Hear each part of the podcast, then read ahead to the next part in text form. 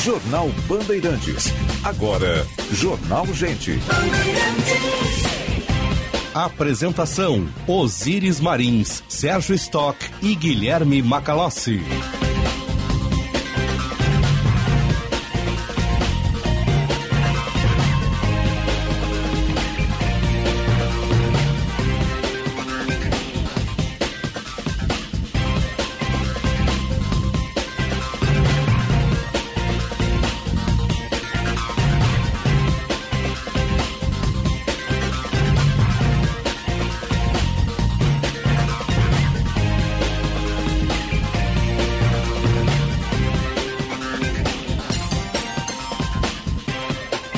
Sinal da Rádio Bandeirantes marcou 9 horas. Temperatura em Porto Alegre, 30 graus. Céu de brigadeiro na capital dos gaúchos.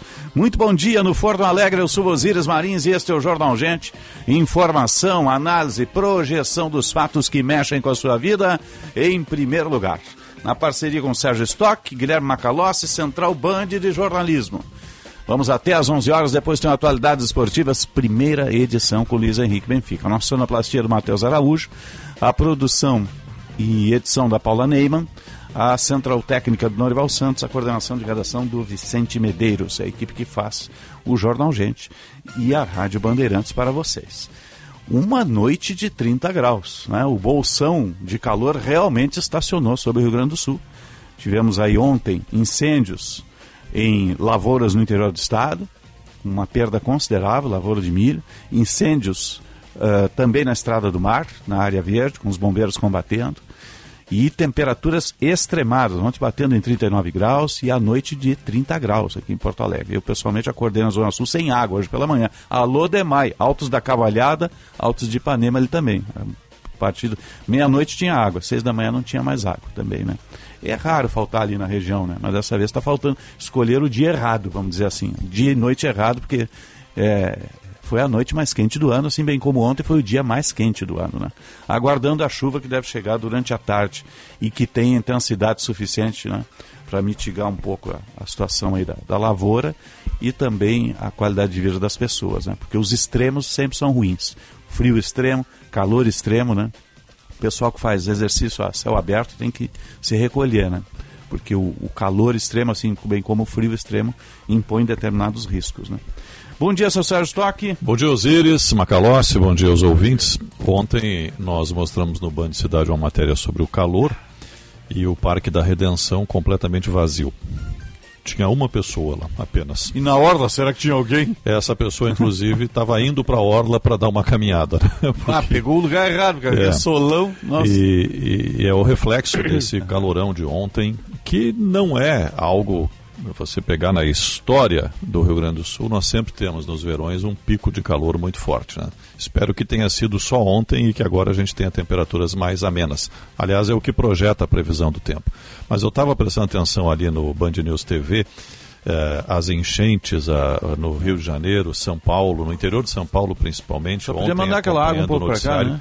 Tem um desequilíbrio, né, é. que se repete ano a ano, verão a verão chove demais em alguns lugares e chove de menos em outros lugares. Aqui nós estamos enfrentando essa situação dramática da falta de chuva.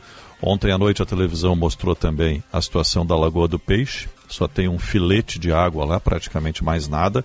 E aí é outro tipo de prejuízo, não é lavoura, mas tem um prejuízo para a fauna daquela região que é importante. Os animais acabam morrendo também. Ali tem uma biodiversidade gigantesca. Então a falta de chuva que deverá vir hoje. A gente espera que seja uma chuva em, em quantidade boa, mas sem grandes problemas, né? embora a previsão indique aí ventos muito fortes. A falta de chuva está fazendo com que o Rio Grande do Sul tenha de novo uma perda muito considerável na lavoura. Alguns lugares já falam até em 80%. Esses números precisam ser bem apurados né? ao final da safra ou no momento certo, tecnicamente no momento certo, para a gente saber o que, que houve de prejuízo. Para não se repetir o que tivemos no ano passado, que o nosso principal, que é o agronegócio, né, o nosso principal setor econômico, tenha uma queda tão grande na produção. É, é, é difícil. Ontem a gente viu umas imagens. O pessoal está trabalhando na lavoura, lavouras grandes, né? É. E aí uma faísca do trator ocasiona um, um acidente, não é uma faísca, é uma, uma, fagulha mínima, um atrito, vamos dizer assim, né? Sim, sim. E aí não segura mais, não tem como controlar. Tá muito seco, né? Tá é. seco, é, é milho e, e, e, metade da lavoura do cidadão foi embora. Uh, 20 hectares. Né? É triste. Então, puxa vida, né? É, é o trabalho todo né, daquele produtor, já ia ter uma dinheiro investido. No, já ia ter uma quebra normal do, da, da safra do milho. E agora ele tem a, a perda de 60% da produção dele ali porque queimou, né? É. E outra, estraga o solo a queimada também, né? E uma coisa que pouco se fala, às vezes surge esse assunto, é que o que sobra da safra, de qualquer safra, o milho é, foi o primeiro a ser mais castigado, né? depois vem as outras produções, é que aquilo que sobra muitas vezes não tem a qualidade necessária para ir para o mercado. Né? Então a perda é muito maior do que o que efetivamente a gente enxerga ali que está destruído. É. Bom dia, Macalossi. Bom dia, Osíris. Bom dia, Sérgio. Bom dia ao público da Rádio Bandeirantes. Ontem à noite o Roberto Campos Neto concedeu entrevista ao Roda Viva. O presidente do Banco Central levantou a bandeira branca. Uhum. É, ele está sob um cerco político e me parece ontem foi ao Roda Viva para buscar a pacificação das relações com o Palácio do Planalto. O que me chamou a atenção durante a entrevista não foram as justificativas, não foi nada que dissesse respeito em relação ao trabalho que o Banco Central vem realizando aí para controlar a inflação, né? Para estabelecer o, um patamar de juros que seja compatível com a realidade brasileira, nem quais são as estratégias para 2023. O que me chamou a atenção foi o fato de o presidente do Banco Central ainda não ter se encontrado com o presidente da República. Ah, isso é, olha. O presidente da lamentável. República e o presidente do Banco Central não tiveram agenda juntos. E é claro, o Banco Central tem independência, ele é autônomo, mas pressupõe-se aí, dada a importância da economia e da atenção que este governo diz ter em relação a ela, que o mínimo, ainda mais diante de um quadro em que há tantas críticas em relação ao trabalho dessa autarquia, o Banco Central é uma autarquia, ainda que com independência, mas dado o nível de críticas que se viu aí, o mínimo era que os dois tivessem uma agenda, os dois pudessem se encontrar pessoalmente, para não ficar né, nessa linha de críticas da parte do presidente da República por meio de manifestações em eventos dos mais variados e depois o presidente do Banco Central tendo que responder ou justificar a independência do Banco Central em outros eventos e daí agora numa entrevista. Eu acho que o presidente do Banco Central ele fez um cálculo isso ao ir ao Roda Viva. Disse ontem aqui no Bastidores do Poder que cada elemento da entrevista seria devidamente analisado pelo Palácio do Planalto e poderia render novas críticas à atuação do Banco Central. Bem, o presidente do Banco Central sinalizou com, a, sinalizou com a pacificação das relações com o Palácio do Planalto. Agora resta saber se o Palácio do Planalto vai ir na mesma medida para construir algo de concreto com o Banco Central. Por quê? Porque não haverá mudança da lei, pelo menos não agora, a lei que dá autonomia ao Banco Central. O governo sabe que não tem votos na Câmara e no Senado Federal para alterar uh, os dispositivos da legislação existente. O Rodrigo Pacheco e o Arthur Lira já falaram sobre isso. Então, a independência do Banco Central vai se manter, Osiris. Se essa independência vai se manter, o presidente permanecerá o mesmo. E é preciso ter uma relação com o presidente do Banco Central. Eu acho que é hora do Palácio Planalto também punhar a bandeira branca e criar uma agenda objetiva.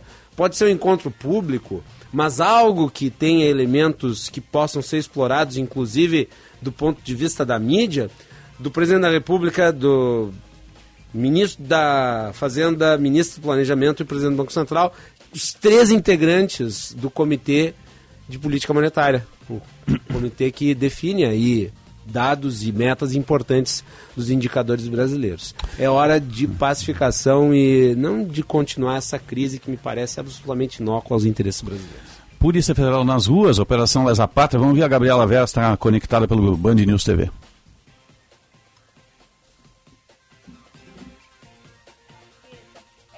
Agora vai entrar. acontecem exatamente para a Polícia Federal buscar provas, né, de que essas pessoas de fato participaram desses atos aqui criminosos e de vandalismo no último dia 8. Para a gente recapitular um pouquinho, essa operação Lesa Pátria visa exatamente identificar prender as pessoas que não somente participaram dos atos de vandalismo aqui em Brasília no dia 8 de janeiro, mas também pessoas que patrocinaram de alguma forma, né, de, que financiaram deram ali um, uma base, um apoio para todo esse movimento acontecer. E essa base de hoje visa essencialmente essas pessoas, né, de uma forma geral, não somente quem participou, mas também quem financiou, quem deu esse aparato, esse reforço para que essas pessoas viessem especialmente aqui para Brasília, para a área central de Brasília, participar desses atos criminosos, né, que aconteceram aí no dia 8 de janeiro. Essa operação está acontecendo em cinco estados, são eles Goiás, Minas Gerais, Paraná, Sergipe e São Paulo.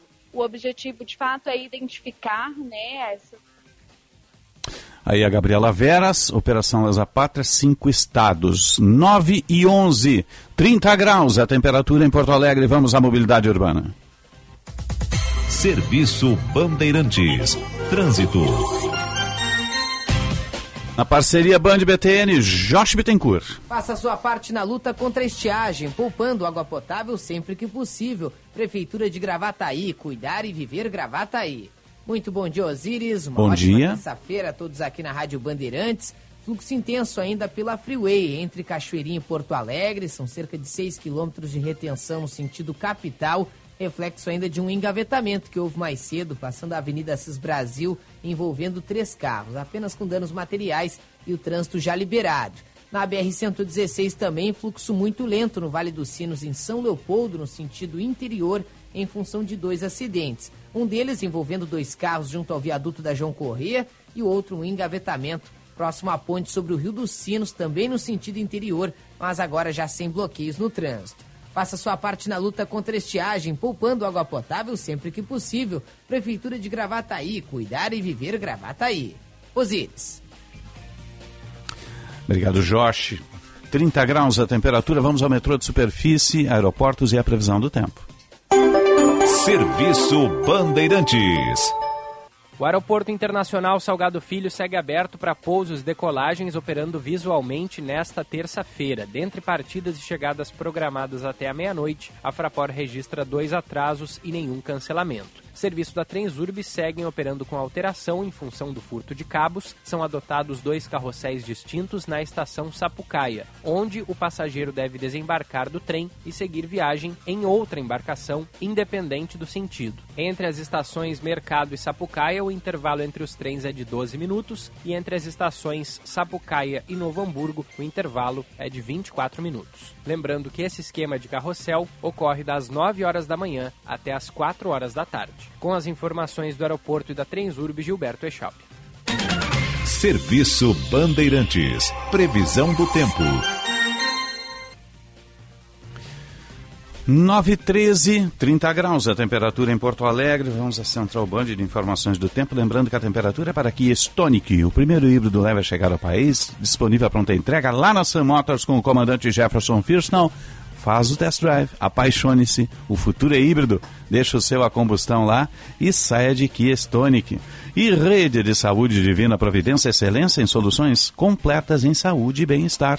Bom dia, Paula Neyman. Muito bom dia, Osíris. Bom dia a todos. Nessa terça-feira, o Rio Grande do Sul enfrentará muito calor e as chuvas chegarão em diversos municípios.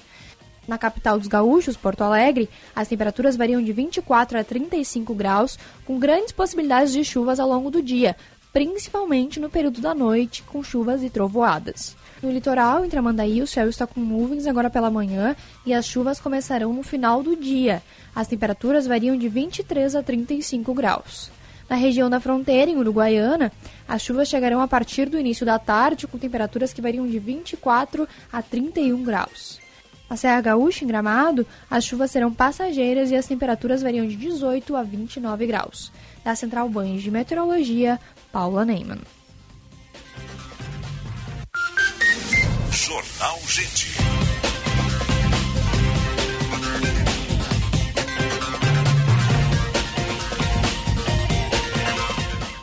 915, 29 graus e 9 décimos, 30 graus a temperatura nesse momento em Porto Alegre, céu azul pintado de azul na capital dos gaúchos. Você está ligado no Jornal Gente, informação, análise, projeção dos fatos que mexem com a sua vida em primeiro lugar. Eu já perdi as contas, acho que deve estar beirando 40 mil o número de mortos lá na Turquia, né?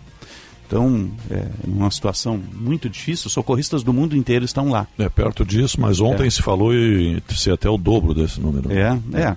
Mas é um trabalho muito difícil, né? Eles estão E- agora em- meio que encerrando essas buscas eh, por pessoas, né? E, e conduzindo mais para a questão humanitária e, e de prevenção a doenças, né, Osíris? Porque É. esse é outro risco. Sim, que tem a lá. questão sanitária, né? É. O, o- o- um, um desses grupos de brasileiros que está lá é comandado pelo capitão Léo Fará, que é de Minas Gerais, especialista em gestão de desastres naturais. Né? Ele é, é- é- é referenciado no mundo inteiro, ele já atuou em desastres onde é preciso. Ele, ele também é geógrafo.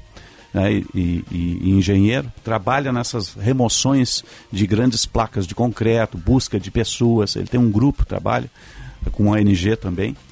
E ele é uma das figuras mais capacitadas do mundo. Ele está lá numa dessas cidades da Turquia. O Band News TV, o Band News Rádio está tá conversando com ele, a Sheila o- e o pessoal da Band News. Vamos, vamos acompanhar um trechinho do que ele está dizendo. Está ao vivo, é, é, transmitindo de uma das cidades da Turquia, em meio aos escombros de capacete e tudo mais. quente que as outras cidades. Capitão Léo Fará. quente- mais quente quando eu digo à noite aqui faz menos 4 graus. Só que tem outras cidades que é, o clima aí, né, a temperatura chega a menos 18. Então aqui a gente tem uma chance maior de encontrar vítimas vivas e a gente está trabalhando assim, correndo contra o tempo para que a gente consiga ainda encontrar essas pessoas com uma possibilidade de vida.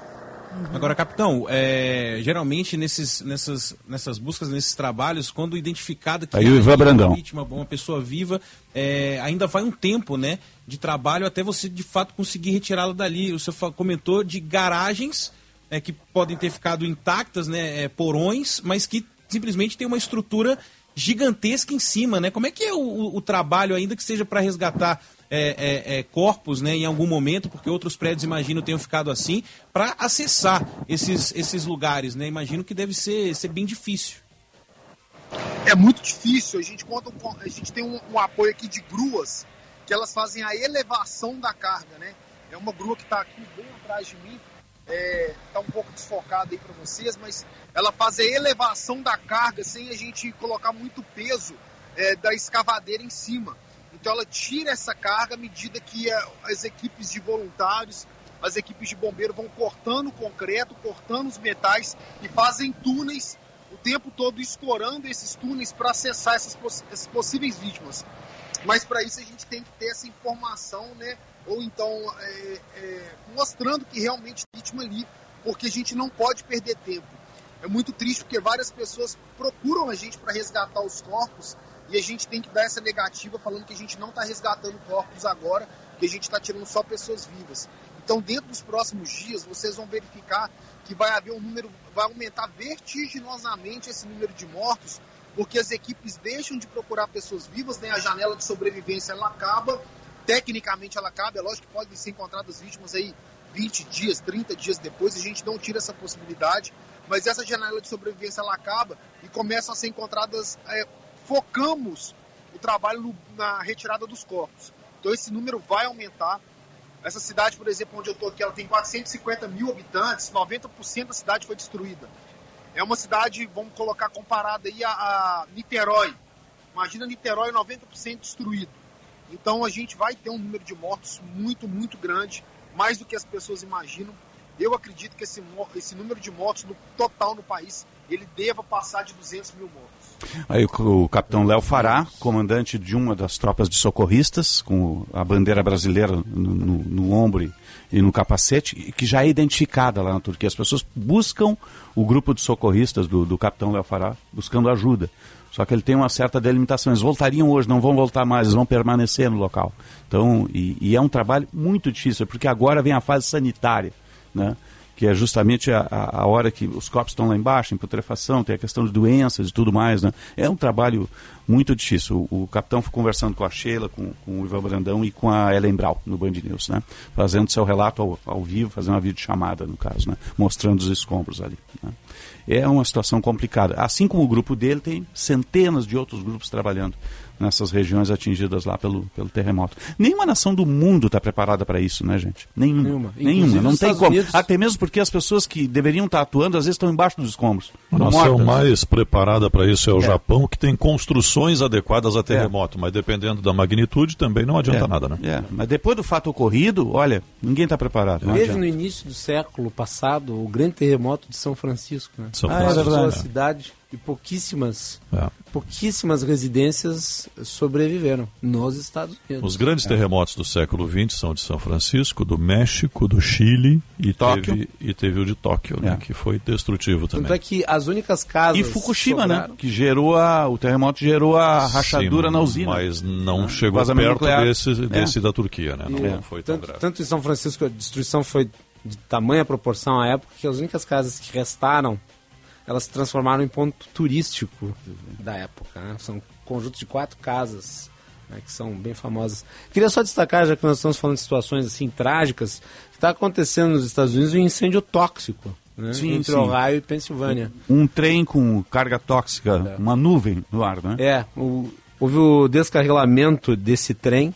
Isso foi no dia 13 de fevereiro. Uhum. E as autoridades vêm trabalhando ali para tentar diminuir a incidência de uma contaminação. Houve derramamento de cloreto de vinila, que é uma substância inflamável e cancerígena. O vazamento dessa substância obrigou milhares de pessoas a saírem das suas casas que agora né, temem retornar. O trem tem 150 vagões e cerca de 50 desses vagões saíram do trilho, sendo que 20 carregavam materiais de natureza perigosos. O acidente causou esse vazamento liberou uma enorme coluna de fogo e de fumaça preta no ar. E a imagem é muito impressionante porque parece uma erupção vulcânica. Né? Ah, tem gente que está comprando com Chernobyl. Existem diferenças né, entre o que aconteceu ali e o que aconteceu em Chernobyl. Né? Então é necessário tomar cuidado para não fazer comparações indevidas. Mas, de qualquer maneira, chama atenção porque cerca de 2 mil pessoas num raio de 1,6 quilômetros do acidente tiveram que ser retiradas das suas casas pelo risco de exposição. Só para separar bem, o acidente em Chernobyl foi um acidente de natureza né, nuclear, com radiação. Esse é um acidente de natureza química, um descarrilamento de trem. Né? As semelhanças, claro, de contaminação, da tragédia, e até uma série no Netflix, né? elas são de fato né, semelhantes, mas param por aí porque houve lá em Chernobyl omissões e um trabalho de acobertamento por parte do governo soviético. Agora, é importante a gente destacar que situações como essa podem acontecer, ainda mais quando você tem o trânsito de né, tantos produtos perigosos de um lado ou de outro. E agora, provavelmente, as autoridades americanas vão tentar descobrir ali o que aconteceu com o trem e, e como é que isso aconteceu, esse vazamento se deu dessa forma. 922, 30 graus a temperatura em Porto Alegre. Vamos à Conexão Brasília.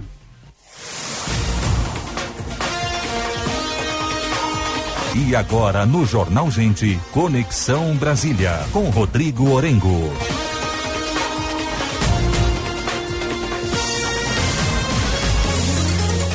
923 sempre para a rede Master Hotéis, cada hotel uma experiência master. Tem o Master Hotel Gramado, com o maior kit clube da Serra Gaúcha, o Cosmopolitan aqui no Moinhos de Vento. Você entra no portal masterhotels.com.br ou liga ao 0800 707 6444. 0800 707 6444, coloca o código BAND, tenha tarifas exclusivas. E sim, de Lojas Porto Alegre, a melhor solução para o seu negócio. Vamos a Brasília. Bom dia, Brasília. Bom dia, Orengo. Bom dia, Osíris. Bom dia a todos. E hoje tem reunião importante na Câmara dos Deputados. O presidente Arthur Lira reúne líderes partidários para tentar desenhar como vão ficar as comissões da casa. É um grande desafio, porque tem uma briga, que é uma briga entre bancadas. O PL, por exemplo, partido que tem maior bancada, 99 deputados, que é ficar com a comissão de finanças.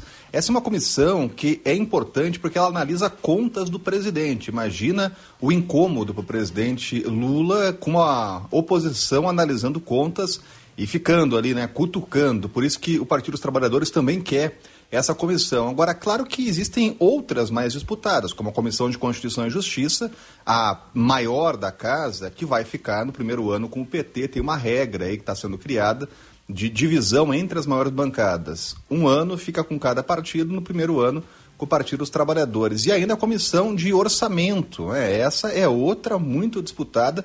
E isso é disputa de poder interno. Agora, interessante, Osíris, que nessa reunião o presidente da Câmara vai tentar definir, veja só, é, uma linha de boas práticas de oratória. Né? Por quê? Ele diz que, olha, foi deprimente cenas que ele assistiu na Câmara dos Deputados com brigas, gritaria, é, arranca-rabo, parlamentares quase indo às vias de fato.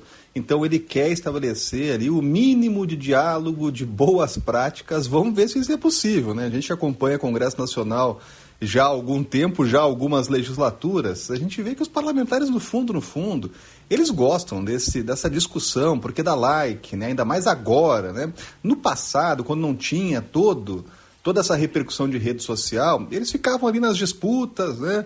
E é até interessante que eles brigam, brigam no plenário, nas comissões, e depois estão ali tomando cafezinho no Salão Verde, né? Contando piada, até rindo da situação.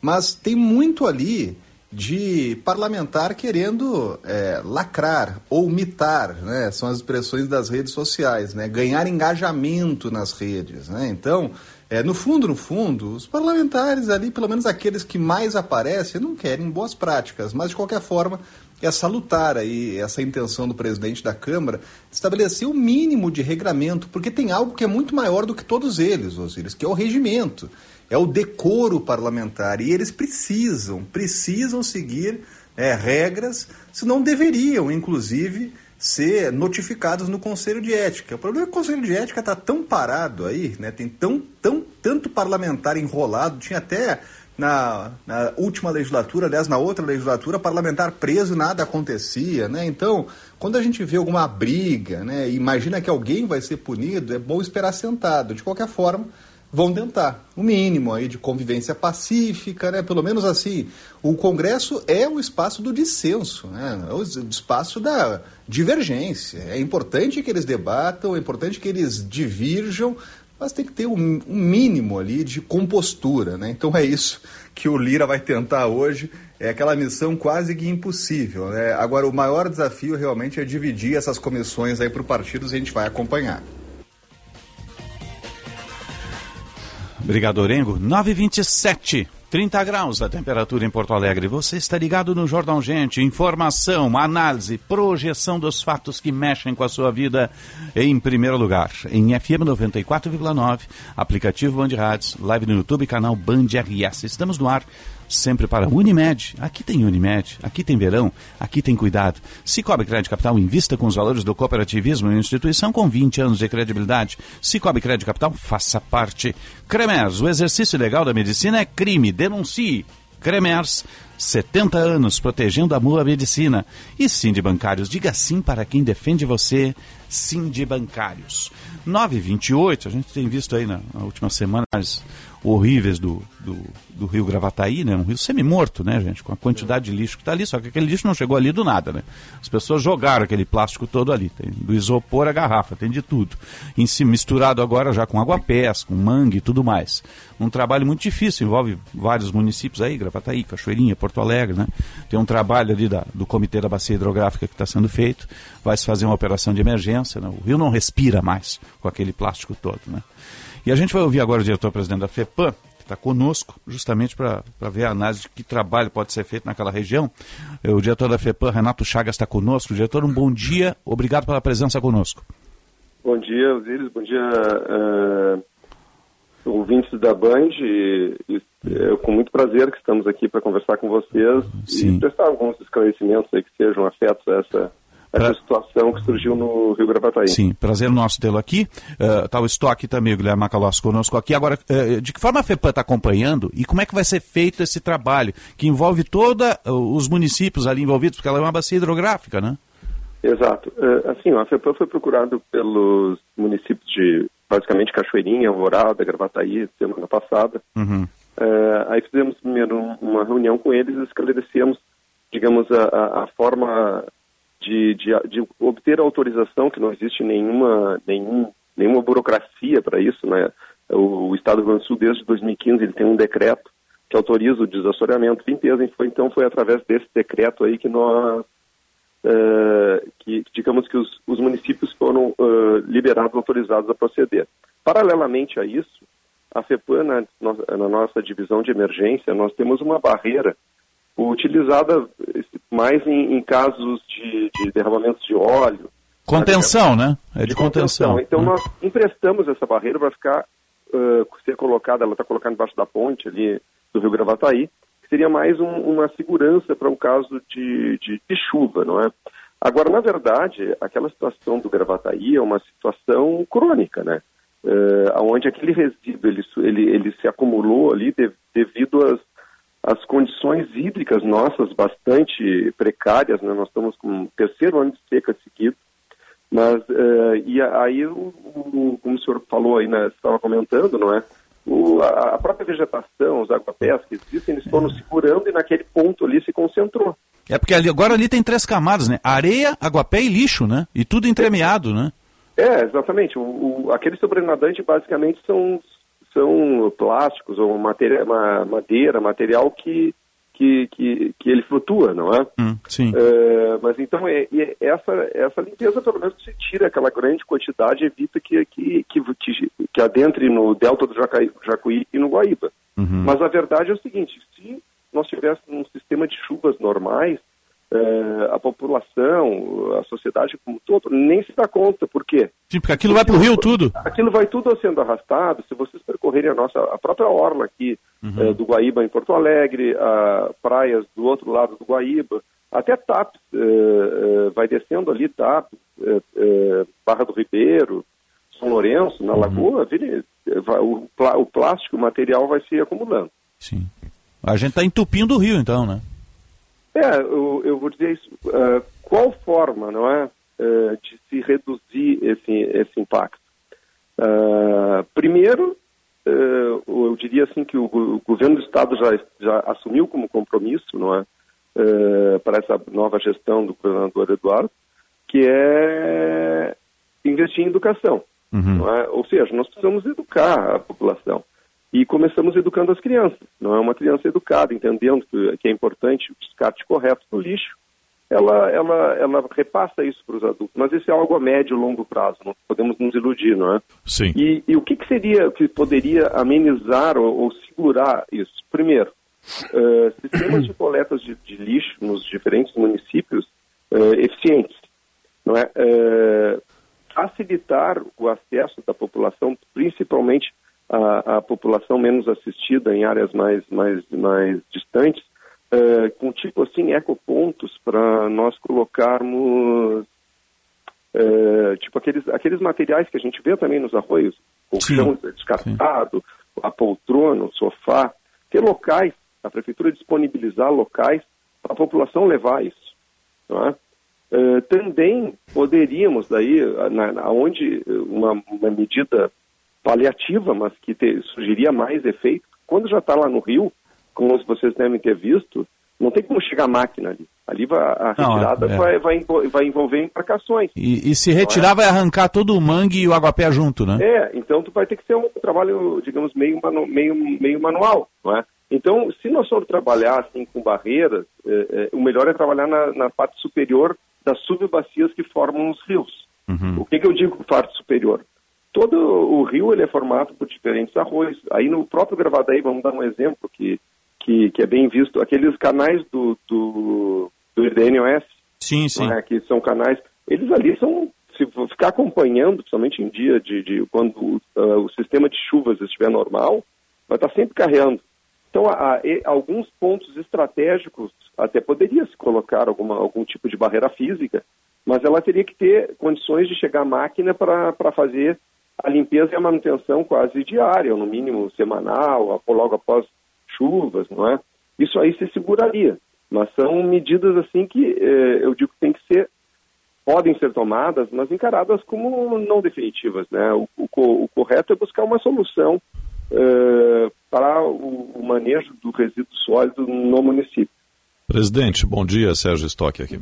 Bom dia. É, o senhor mesmo disse que isso só apareceu por conta da estiagem, da seca, da falta de chuva. Só que para hoje está previsto uma mudança no tempo e para Porto Alegre, pelo menos, poderá chover a metade, praticamente, do que é a média de chuva. Estão previstos hoje 50 milímetros em Porto Alegre. É muita chuva num dia só. É, se isso se confirmar, ou se vier uma chuva com uma intensidade grande que suba a água do rio de novo, esse lixo poderá se espalhar. E aí nós não vamos talvez mais vê-lo de forma tão concentrada. Como é que se faz esse trabalho a partir do momento em que vier chuva com intensidade ou a normalização das chuvas? É, o, por isso que, o, o que a, a, a, urgência para a retirada daquele resíduo ali era em cima justamente disso. É, o que poderia se fazer, é, digamos, a FEPAM até contribuiu, que foi colocar uma barreira a mais, não é?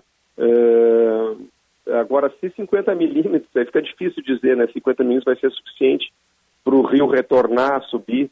É, é, bastante água, não é? Num dia só pode acontecer as duas coisas, de espalhar um pouco, mas também de aportar mais, é, mais quantidade ainda de, de, de, resíduo, não é? Vindo da, das, das partes superiores. Aí não tem, aí, aí o, o, trabalho, o trabalho passa a se, ser disperso, né? Ele vai ser, esse resíduo vai começar a ser coletado como normalmente ele é, nas praias ah, nas margens do, dos rios onde ele foi se acumulando. Não é? Então, nós, nós temos que ficar meio assim, na expectativa de que as medidas ali adotadas, não é? Aonde ele está retido e, e, a barreira colocada, ela segure, aí vai dar para se continuar trabalhando, porque depois não, a gente não tem uma previsão de retorno é. às chuvas ainda da, da meteorologia, tirando essa chuva claro. forte de hoje, né? Mas assim, ó, um outro ponto também. O... Só, só para a gente concluir bem esse ponto, quer dizer que se chover numa quantidade que o rio suba e esse lixo comece a andar com a água, a gente perde o controle sobre essa situação, não tem mais mesmo com as barreiras que estão lá. Não, aí nós vamos ter que ver a, se a barreira vai ser eficiente e vai segurar. O rio Gravataí não é um rio de é um rio, é um rio de planície, né, de várzea. Então ele não é um rio de alta correnteza aquela aquela tem a água tem, é mais parada então. Exatamente mesmo ele cheio ele não não é assim olhar um taquari um jacuí não é um, um, um próprio caíla mais para cima. Ele é um rio de planície então e principalmente aquela ali mesmo ele pode subir em nível em altura mas assim de correr ele não vai correr. Então nós temos uma expectativa que aquela barreira que nós colocamos ali uh, que seja que ela funcione é? se necessário, ou o próprio resíduo pode continuar retido nos aguapés ali, não é? Na, pela característica do rio. Só, só faça isso, porque realmente, se, aquela, se aquele resíduo se dispersar e chegar, no momento que ele entra, que ele sai da, da foz do, do Gravataí e entra no delta, aí só, aí o trabalho passa a ser difuso, não é? é. Essa, essa poluição ali, ela é difusa, ela veio de diversos pontos, é? Mas Aí ela passa a ser difusa lá na, no, no, no, Guaíba e na própria Lagoa dos Patos, que vai resíduo até a Lagoa dos Patos, é? Uh, então a, a, limpeza passa a ser uh, não concentrada como se faria ali. Presidente, deixa eu lhe perguntar, porque me parece, nós estamos aí diante de um caso que enseja uma série de ações paliativas para dar uma resposta à comunidade, porque afinal de contas, essas imagens aí da ilha de lixo que se em cima do Gravataí, elas giraram o país e causam vergonha, né? Afinal de contas, estamos falando de uma região desenvolvida, região metropolitana de Porto Alegre. Isso é um crime ambiental que se constata aqui nos rios que cortam a região metropolitana é a falência de qualquer tipo de controle né, na, no mantenimento dessas, da, da, dessas, eh, dessas estruturas que são naturais, são os rios, e que me parecem estão já há muitos anos sob essas condições. E daí eu lhe pergunto, e eu acho que isso tem que ser uma política integrada entre o Estado e os municípios, o que, que pode se fazer de concreto para que esses rios eles voltem a ser rios e não charcos imundos como nós observamos? Concordo plenamente contigo e vou tentar contextualizar ações do Estado e ações que são de responsabilidade do município. Por exemplo, o, o Estado, a nível de Estado, a Secretaria de Meio Ambiente, tá, nós, nós temos dois trabalhos uh, importantes, que são, são, estudos que estão sendo feitos para irem sendo executados aos poucos, que é a revitalização e, e, e renaturalização do Gravataí e revitalização dos sinos junto. O que, que seria isso? Não sei se vocês já têm ideia, mas a grande maior parte da, da população não tem. O rio Gravataí, na parte alta dele, lá por volta ali por Santo Antônio, na década de 60, no século passado, ele foi retificado. Ele é um é como se fosse um canal. Esses canais que eu comentei do Daniel Hess que a gente enxerga da Freeway, o rio Gravataí na parte superior era outra época, era outro pensamento, não é? é ele foi retificado pensando em, em uso da área lá em, em lavoura. A, a, a, Secretaria de Meio Ambiente, é, junto com a FEPAM, então, nós estamos realizando estudos de forma a, a, recuperar essas nascentes, assim como as nascentes do, do outro rio mais comprometido aqui, que é o Sinos. Uhum. Isso aí o que, que garantiria? Garantiria, em épocas de estiagem, um, um aporte um pouco maior de água, não é? Porque aquilo funcionaria como funciona como uma esponja e a, e a nascente protegida com uma vegetação no entorno, ela volta, ela volta a aportar é, uma quantidade hídrica maior. Então, esses são pontos. Segundo ponto é investir no saneamento básico. Não é? Isso é, nós temos, não digo uma garantia, mas nós temos apontado pelo novo marco de saneamento, aonde se vai se buscar a, a, a digamos, a recuperar um passivo que nós temos de saneamento básico da nossa geração. Eu digo para nossa pela minha idade, não é? Sim. É, qualquer pessoa com, com 50 anos ou mais, é, nós estamos deixando um legado não, não, não nobre na questão de saneamento, não é? Colocando como a sociedade como um todo. Então, investir em saneamento. E um terceiro ponto aí é mais é, é, é, é, é vinculado mais à ação dos municípios, que é uma boa e correta gestão dos resíduos urbanos. Não é? A gestão dos resíduos urbanos, eu digo, então, uma coleta eficaz, uma orientação, porque esses resíduos que chegaram no Gravataí, muitos deles antes, eh, jogados de qualquer forma no meio urbano, ou até nas, nas, áreas de periferia, onde são normalmente regiões mais baixas, o que, que ocorre? Eles entopem o pluvial, não é? Aí vem uma chuva, alaga a casa da, da, da própria população, as casas da, própria população que, que não deu o descarte adequado, mas eu vou dizer assim, muitas vezes uh, esse descarte adequado, ele, digamos, ele não é estimulado pelo poder, poder público através da, da, da, coleta mais frequente ou da colocação de, de, de, de ecopontos para recolher. Então eu acho assim, é, é um, é, eu acho que todos isso aí é algo que às vezes uma imagem surge e podemos tirar, tirar ações positivas, né? E quando eu digo que essa questão do resíduo é dos municípios, isso aí foi estabelecido até a, a, a nível de legislação uh, uh, ambiental do Estado pelo Conselho Estadual do Meio Ambiente. Né? E a maioria de, dessas etapas vinculadas à gestão do resíduo urbano compete aos poderes públicos municipais. Correto. Diretor-presidente da FEPAM, uh, Renato Chagas, obrigado pela presença conosco. Nós temos aí um componente cultural muito forte. Esse lixo não chegou lá do nada, chegou pela mão do ser humano e, e a gente tem que investir, sobretudo, em, em, educação e saneamento. Obrigado pelas informações, um bom dia de trabalho e até um próximo contato. Bom dia para vocês também, bom, bom trabalho para vocês e, um, e vamos uh, arregaçar as mangas Exa e buscar soluções. Exatamente. Um abraço. Bom. 9h43. 30 graus a temperatura em Porto Alegre. Você está ligado no Jornal Gente. Informação, análise, projeção dos fatos que mexem com a sua vida. Em primeiro lugar, tem um chamado Jean Costa, reportagem em ação. Bom dia, bom, bom dia, dia. e a todos que nos acompanham aqui no Jornal Gente pela Rádio Bandeirantes. 17 policiais militares acusados de tortura contra 12 torcedores do Brasil de Pelotas em maio do ano passado, no dia 1 para ser mais exato, aqui na capital, em uma partida contra o São José, válida pelo Campeonato Brasileiro Série C, foram tornados réus pela Justiça Militar. Entre as 12 pessoas agredidas estava Rai Duarte, que passou 116 dias internado em recuperação. A juíza Karina Nascimento, da Auditoria Militar de Porto Alegre, acatou a denúncia contra os agentes da Força Tática do 11º Batalhão de Polícia Militar. Nesta investigação, conduzida pela própria BM, 10 policiais militares foram indiciados por tortura e lesões corporais graves, enquanto outro agente foi responsabilizado por tortura e tentativa de homicídio.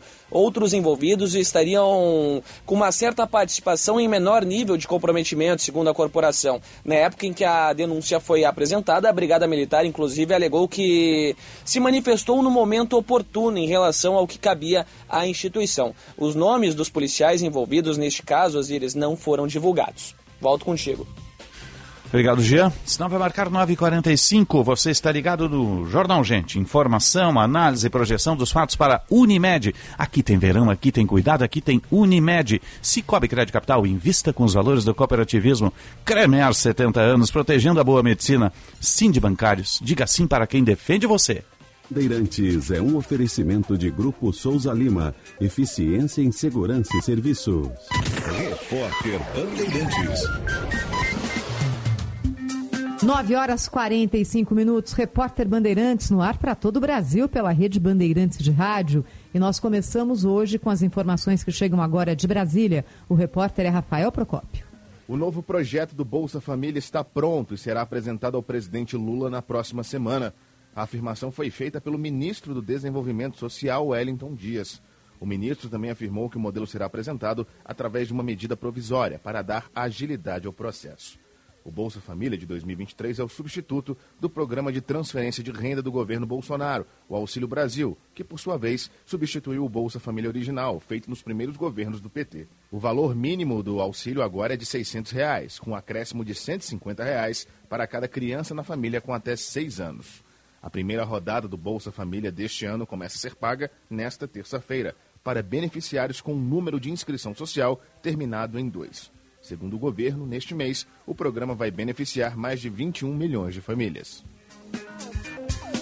9h46, vamos saber agora da previsão do tempo pelo Brasil, semana de carnaval. Direto da Clima Tempo, Stephanie Toso. Depois do calorão de 38 graus em Porto Alegre, hoje terça-feira com mudanças no tempo. Tem aproximação de frente fria que vai provocar muita chuva, temporal, queda de granizo em todo o estado gaúcho. Agora pela manhã, instabilidades já se formam no interior do estado e a tendência é dessa chuva se espalhando cada vez mais, principalmente entre Santa Catarina e o Paraná. Hoje com bons períodos ainda de sol em Curitiba, mas com chuva forte durante a tarde, o que merece ainda atenção.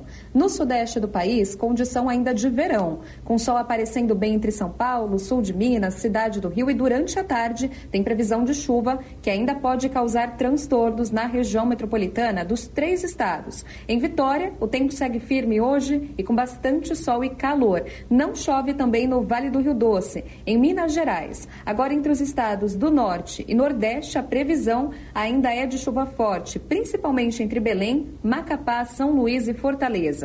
Hoje tem risco de temporal, o sol aparece entre muita nebulosidade na maior parte do tempo, mas as temperaturas máximas ainda passam de 30 graus. Agora, pela costa leste do Nordeste, tem previsão de chuva que por vezes vem com moderada intensidade, mas em Recife e Salvador, as pancadas são mais isoladas. Stephanie Toso, da Clima Tempo.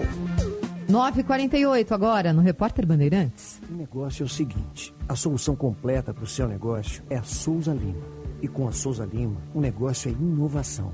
E aqui não tem esse negócio de ser tudo igual, não. As soluções são sob medida, de segurança, limpeza e outros serviços. E é um ótimo negócio em valores, sempre alinhado aos valores do seu negócio. E esse negócio de terceirização deixa que a gente resolve. O nosso negócio é fazer o seu negócio melhor.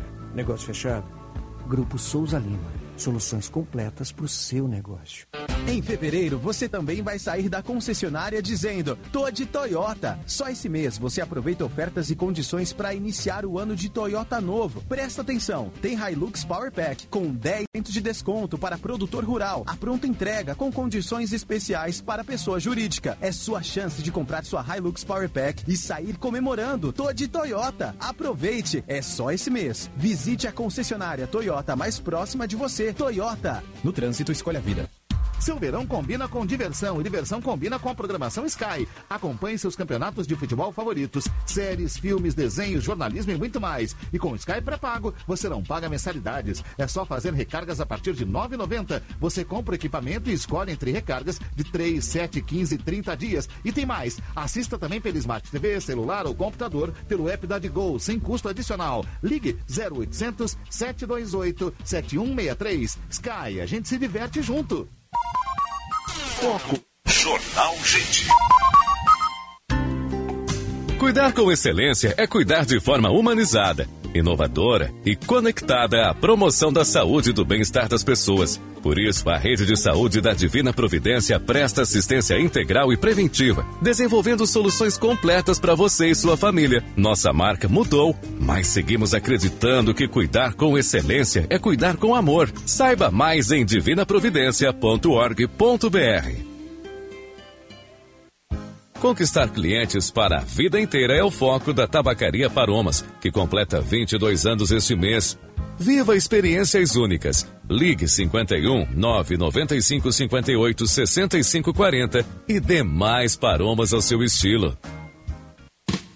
Para sua empresa alcançar resultados ainda melhores, é necessário buscar alternativas, reinventar e movimentar o seu negócio. Nós, da CDL Porto Alegre, somos a sua parceira para essa jornada de novas oportunidades. Estimulamos relações, movimentamos informações, geramos dados e oferecemos soluções para transformar nossas associadas. Acesse nosso site cdlpoa.com.br e saiba como gerar mais resultados. CDL Porto Alegre, sempre em movimento.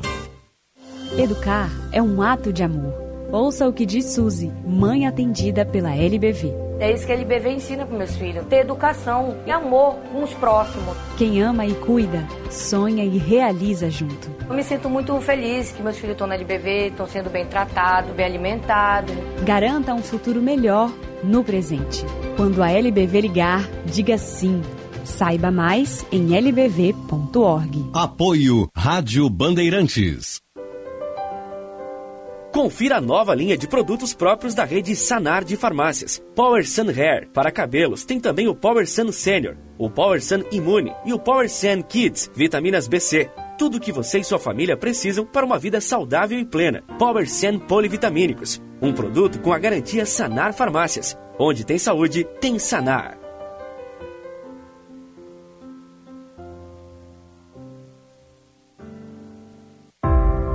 Quem trabalha no agronegócio é sempre um otimista. Sabe como encarar os desafios porque pensa sempre positivo. A Estara está ao lado desse agricultor que busca resultados positivos, que sabe que a tecnologia faz toda a diferença para produzir mais e com sustentabilidade, que acredita na força da parceria e faz o Brasil ser mais positivo positivo é fazer com a Stara. Quanto tempo da sua vida você perde em deslocamentos? Na Unier, o tempo voa a seu favor. Somos sinônimo de excelência em transporte aeromédico e táxi aéreo. Por isso, conte com nossa expertise para uma locomoção ágil e com toda a segurança e conforto que você merece. Unier, voando para cuidar de você. Ligue 51 2121 1100. Jornal Gente.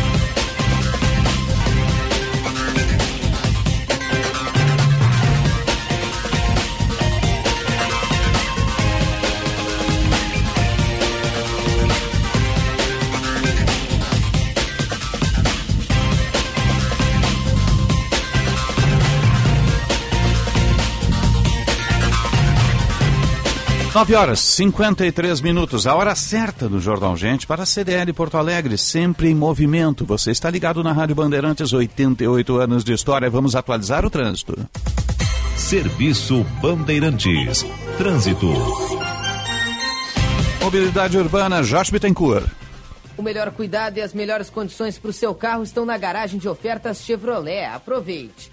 Em acidente agora na Salvador, França, o próximo ao cruzamento com a rua Pelizardo, pouco antes do Jardim Botânico, uma colisão envolvendo carro e moto. O motociclista ficou ferido, SAMU acionados, agentes da IPTC também em deslocamento, mas causa bastante retenção agora no sentido norte da perimetral, desde a descida do viaduto São Jorge, já próximo a Ipiranga, para quem segue então em direção ao aeroporto. Movimentação acentuada também na Nilo Peçanha por conta das obras com bloqueio parcial no sentido centro, a partir da João Valig. O melhor cuidado e as melhores condições para o seu carro estão na garagem de ofertas Chevrolet. Aproveite. Osíris. Obrigado, Josh. 9h54, 31 graus a temperatura em Porto Alegre, céu claro na capital dos gaúchos. Estamos no ar para Unimed. Aqui tem verão, aqui tem cuidado, aqui tem Unimed. Cicobi Crédito Capital, invista com os valores do cooperativismo. Cremers, o exercício legal da medicina é crime. Denuncie 70 anos Cremers protegendo a boa medicina. E sim de bancários, diga sim para quem defende você. Falar um pouquinho de tributação reforma tributária, esse avanço também. Agora tem uma disputa, governo federal, municípios, os prefeitos têm um, estão tendo uma grita, né? Em função justamente aí dos dois impostos, que é a proposta da, da reforma tributária, né? Imposto federal e o imposto estadual, né? Então, a, a gente vai analisar em instantes também essa questão. Tem alguns artigos que tiveram nos jornais do centro do país, o Estadão publicou um também, né? justamente a respeito disso. A verdade é que a gente vive um momento propício a se fazer a reforma tributária. Né? A Simone Tebet, inclusive, disse que até o final do ano deve estar batido martelo nisso, deve estar votado. Né? Vamos ver se vai sair realmente. Né? Não é o que ninguém, pensa o mercado. É, ninguém quer. É, mas o mercado também não resolve tudo. Não, né? não, não. Vamos, vamos falar sério. É? Mercado somos todos nós, né? Sim, Antes que vire aquela coisa de é. mercado é quem está especulando na bolsa, é. que isso o Lula gosta de dizer, mas não é verdade. E isso é uma história. Ninguém gosta vamos de perder lá. receita, né? Quem fez uma isso, né? pesquisa foi a Câmara Brasil Americano, Brasil e Estados Unidos, fez uma pesquisa com 3.465 executivos de empresas uhum. e 70% disseram que não acreditam que seja votado esse ano. Só 7% acha que vai ser votado este ano. É um tema muito complexo para, de repente, aparecer com PECs que são extremamente duvidosas. Uma delas é a 110, essa que mexe no ISS, que a gente vai tratar aqui. Uhum. E a gente já está em linha com o advogado tributarista Francisco Gaiga, se bem me lembro, tem até um, um artigo dele no Estadão, para tentar analisar um pouquinho todo esse processo. Doutor Gaiga, um, um bom dia, obrigado pela presença conosco. Bom dia, bom dia aos ouvintes da, da Rádio Bandeirantes, Osiris, Sérgio, Guilherme. Bom dia. Pra, dia. Prazer tê-lo aqui conosco. Como é, que, como é que dá para avaliar esse momento? Né? Nós temos aí proposta de reforma tributária, tem um, uma disputa. Ninguém gosta de perder receita, obviamente, né? mas ah, já começa com a disputa do governo federal com prefeitos. Né? Como é que dá para analisar esse caminho que o governo traçou? É, essa é uma disputa bastante antiga, né? sempre existe, assim como os contribuintes buscam o tempo todo melhorar a receita, a performance, e a área tributária é sempre o melhor caminho para isso. É, os municípios, os estados e a União, da mesma forma, buscam é, é, trazer eficiência para a cobrança e aumentar a arrecadação em cima de uma mesma base de contribuintes. É por isso também essa guerra fiscal, já que os impostos são os mesmos e a repartição também está bem estabelecida na Constituição. Doutor Gaiga, eu quero trazer aqui o ponto que é uh, uma divergência muito séria entre prefeitos, que hoje têm como impostos municipais o IPTU, o ITBI e o ISS, e a PEC 110 transfere o ISS para a arrecadação federal para um posterior compartilhamento desses recursos. Só que eu já li artigo, assisti palestra, ouvi de técnicos fazendários que é, o risco é termos um ISS que hoje tem uma alíquota máxima de 5%, passar para algo em torno de 17% a 22%, a depender da situação. É, o senhor tem uma avaliação sobre isso? O que, que deverá exatamente acontecer e qual é o impacto em se ter um imposto municipal direto hoje e passar para ser mais um imposto arrecadado para a União, pela União, para ser rateado depois? 958, doutor Gaiga, me ouve? Não, não está ouvindo. Vamos refazer perdemos a conexão. Acho que perdemos o sinal aí. Né?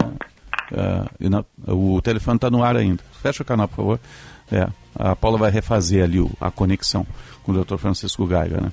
É um tema aquela história, né? Ninguém gosta de perder, perder imposto, só não pode ficar maior, né? A reforma tributária é para equalizar, simplificar e, quem sabe, retirar um pouco a mão do bolso do, do contribuinte, né? É, eu acho muito difícil que, que diminua a carga tributária e, e, nem é isso que está se pedindo, né? A simplificação já seria uma boa coisa. É, porque hoje tem empresas que têm um departamento inteiro, né? Um andar inteiro só para ficar emitindo boletos diferentes, todo mês muda e por aí afora, as né? Regras tributárias, as regras né? tributárias são assim, ó, de, de, difícil entendimento, é um cipoal gigantesco. É diferente de alguns países desenvolvidos, da América do Norte, alguns da Europa, que você paga 10 é, dólares ou 10 euros pelo produto e tem ali mais X% de imposto. Aqui não é assim, não, não tem essa transparência tão grande.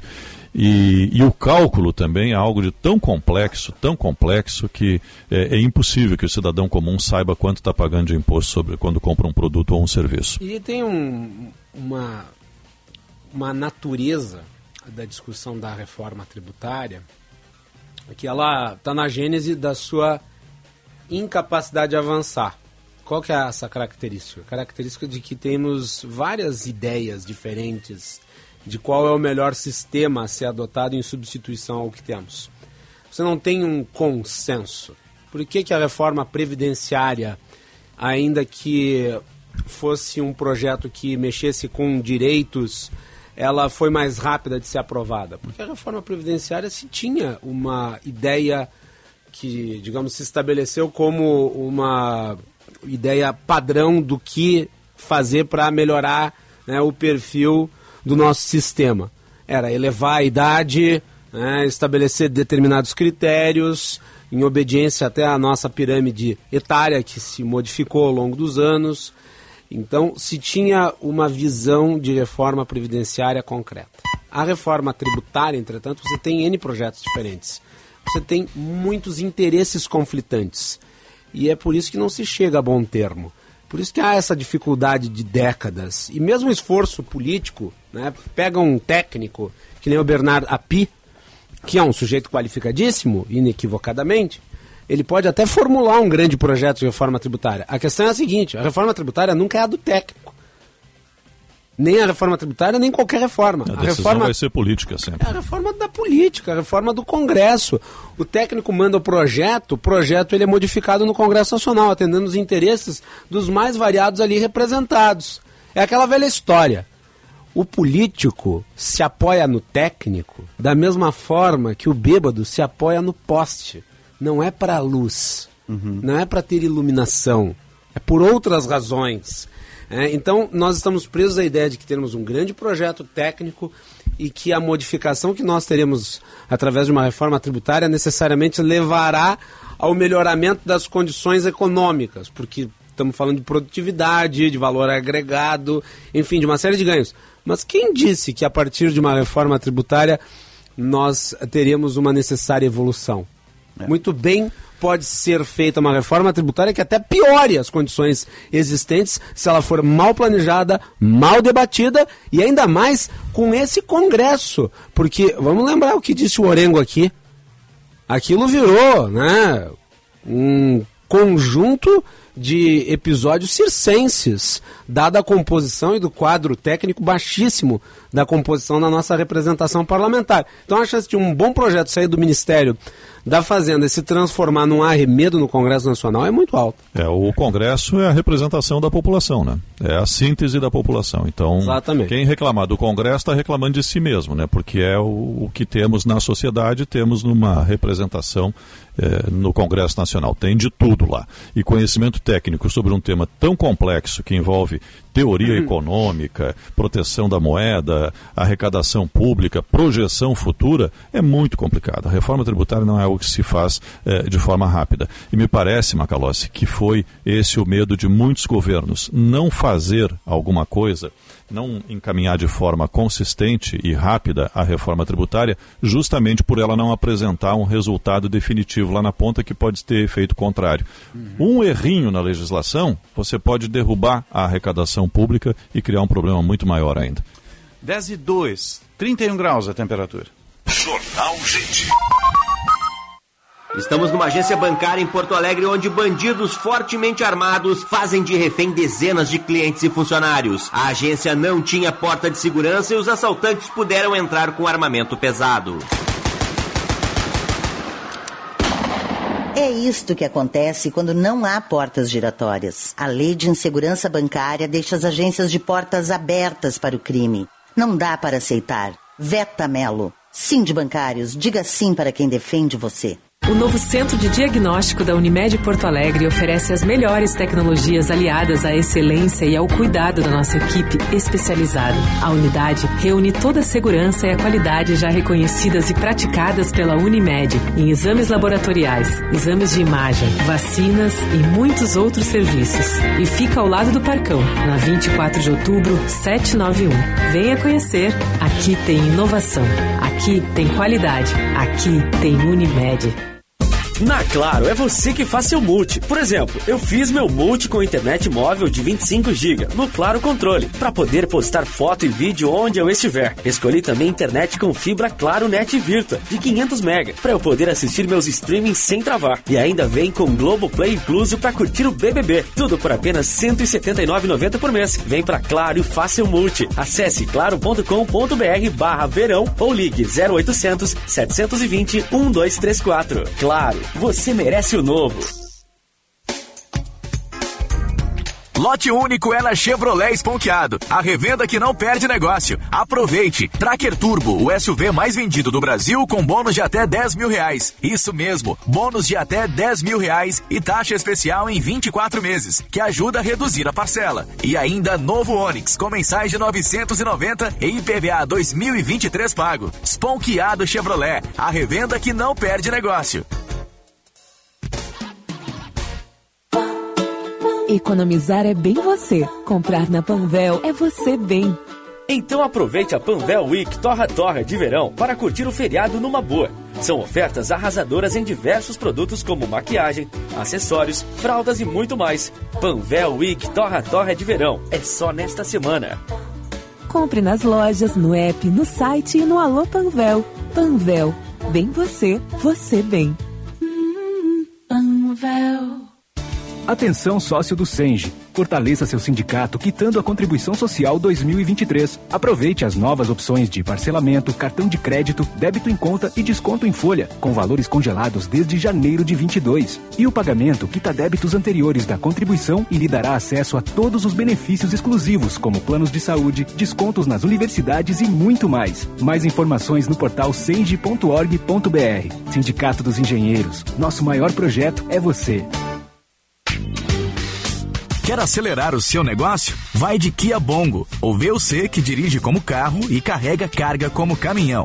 Com capacidade para mais de 1.800 quilos e capacidade para três ocupantes, seu negócio irá muito mais longe. Além de tudo isso, você vai precisar só de carteira B. Não perca essa oportunidade e garanta o seu Bongo na Kia Sun Motors, Avenida Ipiranga, 8113 ou na Avenida Ceará 370.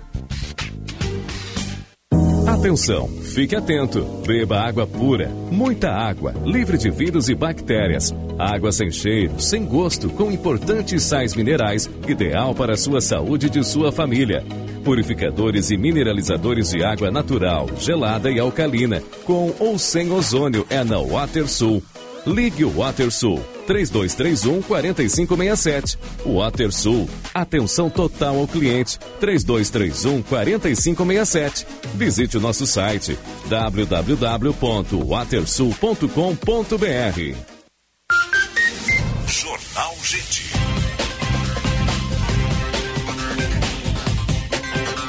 Dez e sete, 31 graus a temperatura em Porto Alegre. Você está ligado no Jornal Gente. Vamos atualizar o trânsito. Serviço Bandeirantes. Trânsito.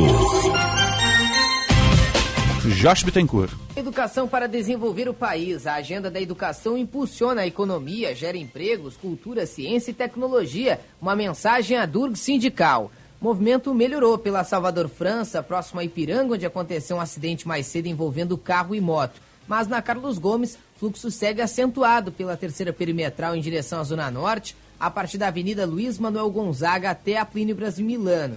E Lupeçan também com retenção a partir da João Valegre no sentido centro por conta das obras, assim como a Avenida Assis Brasil a partir do Hospital Cristo Redentor até o viaduto Obirici.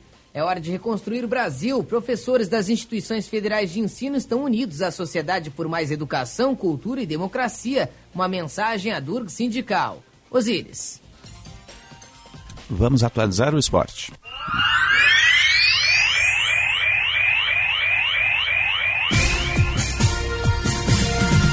10 e 8, 31 graus a temperatura, tem jornada na quinta, né? Tem rodada na quinta-feira, depois no sábado. Vamos atualizar com as informações de Inter e Grêmio com o Lucas Dias e o Matheus Dávila.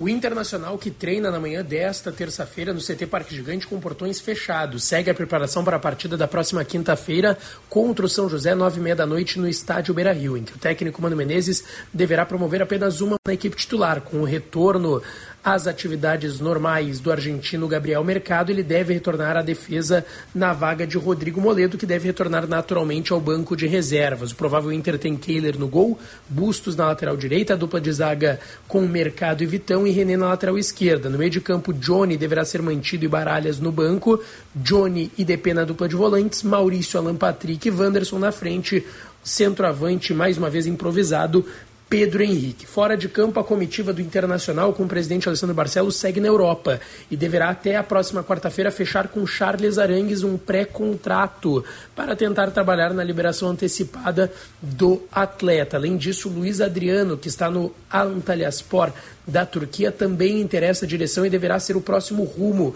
desta comitiva colorada que está na Europa. Além disso, também terá conversas com Gustavo Cuejar, volante colombiano que está no Al Hilal da Colômbia. Os dois jogadores mais próximos são de fato Arangues e Luiz Adriano. Há uma expectativa ainda por Gustavo Cuejar e também por Ener Valência, centroavante equatoriano que está com o contrato perto de terminar lá no Fenerbahçe da Turquia. Com as informações do Inter, falou o repórter Lucas Dias. O Grêmio projeta o jogo do próximo sábado contra o São Luís de Juí como uma oportunidade de preservar titulares e fazer do duelo uma experiência para o time titular. Afinal de contas, jogadores como João Pedro, lateral direito, contratado neste ano, e Vina, recém-chegado em Porto Alegre, a ideia é utilizar esses dois jogadores para que ambos façam as suas estreias. Desta forma, a semana será de muito trabalho no CT. Trabalho que começa a partir desta terça-feira. O técnico Renato não tem gostado, apesar das vitórias, do desempenho do time. E o treinador deixou claro seu objetivo, ou pelo menos o seu desejo, de reforçar o ataque com extremas pelo lado esquerdo ou direito.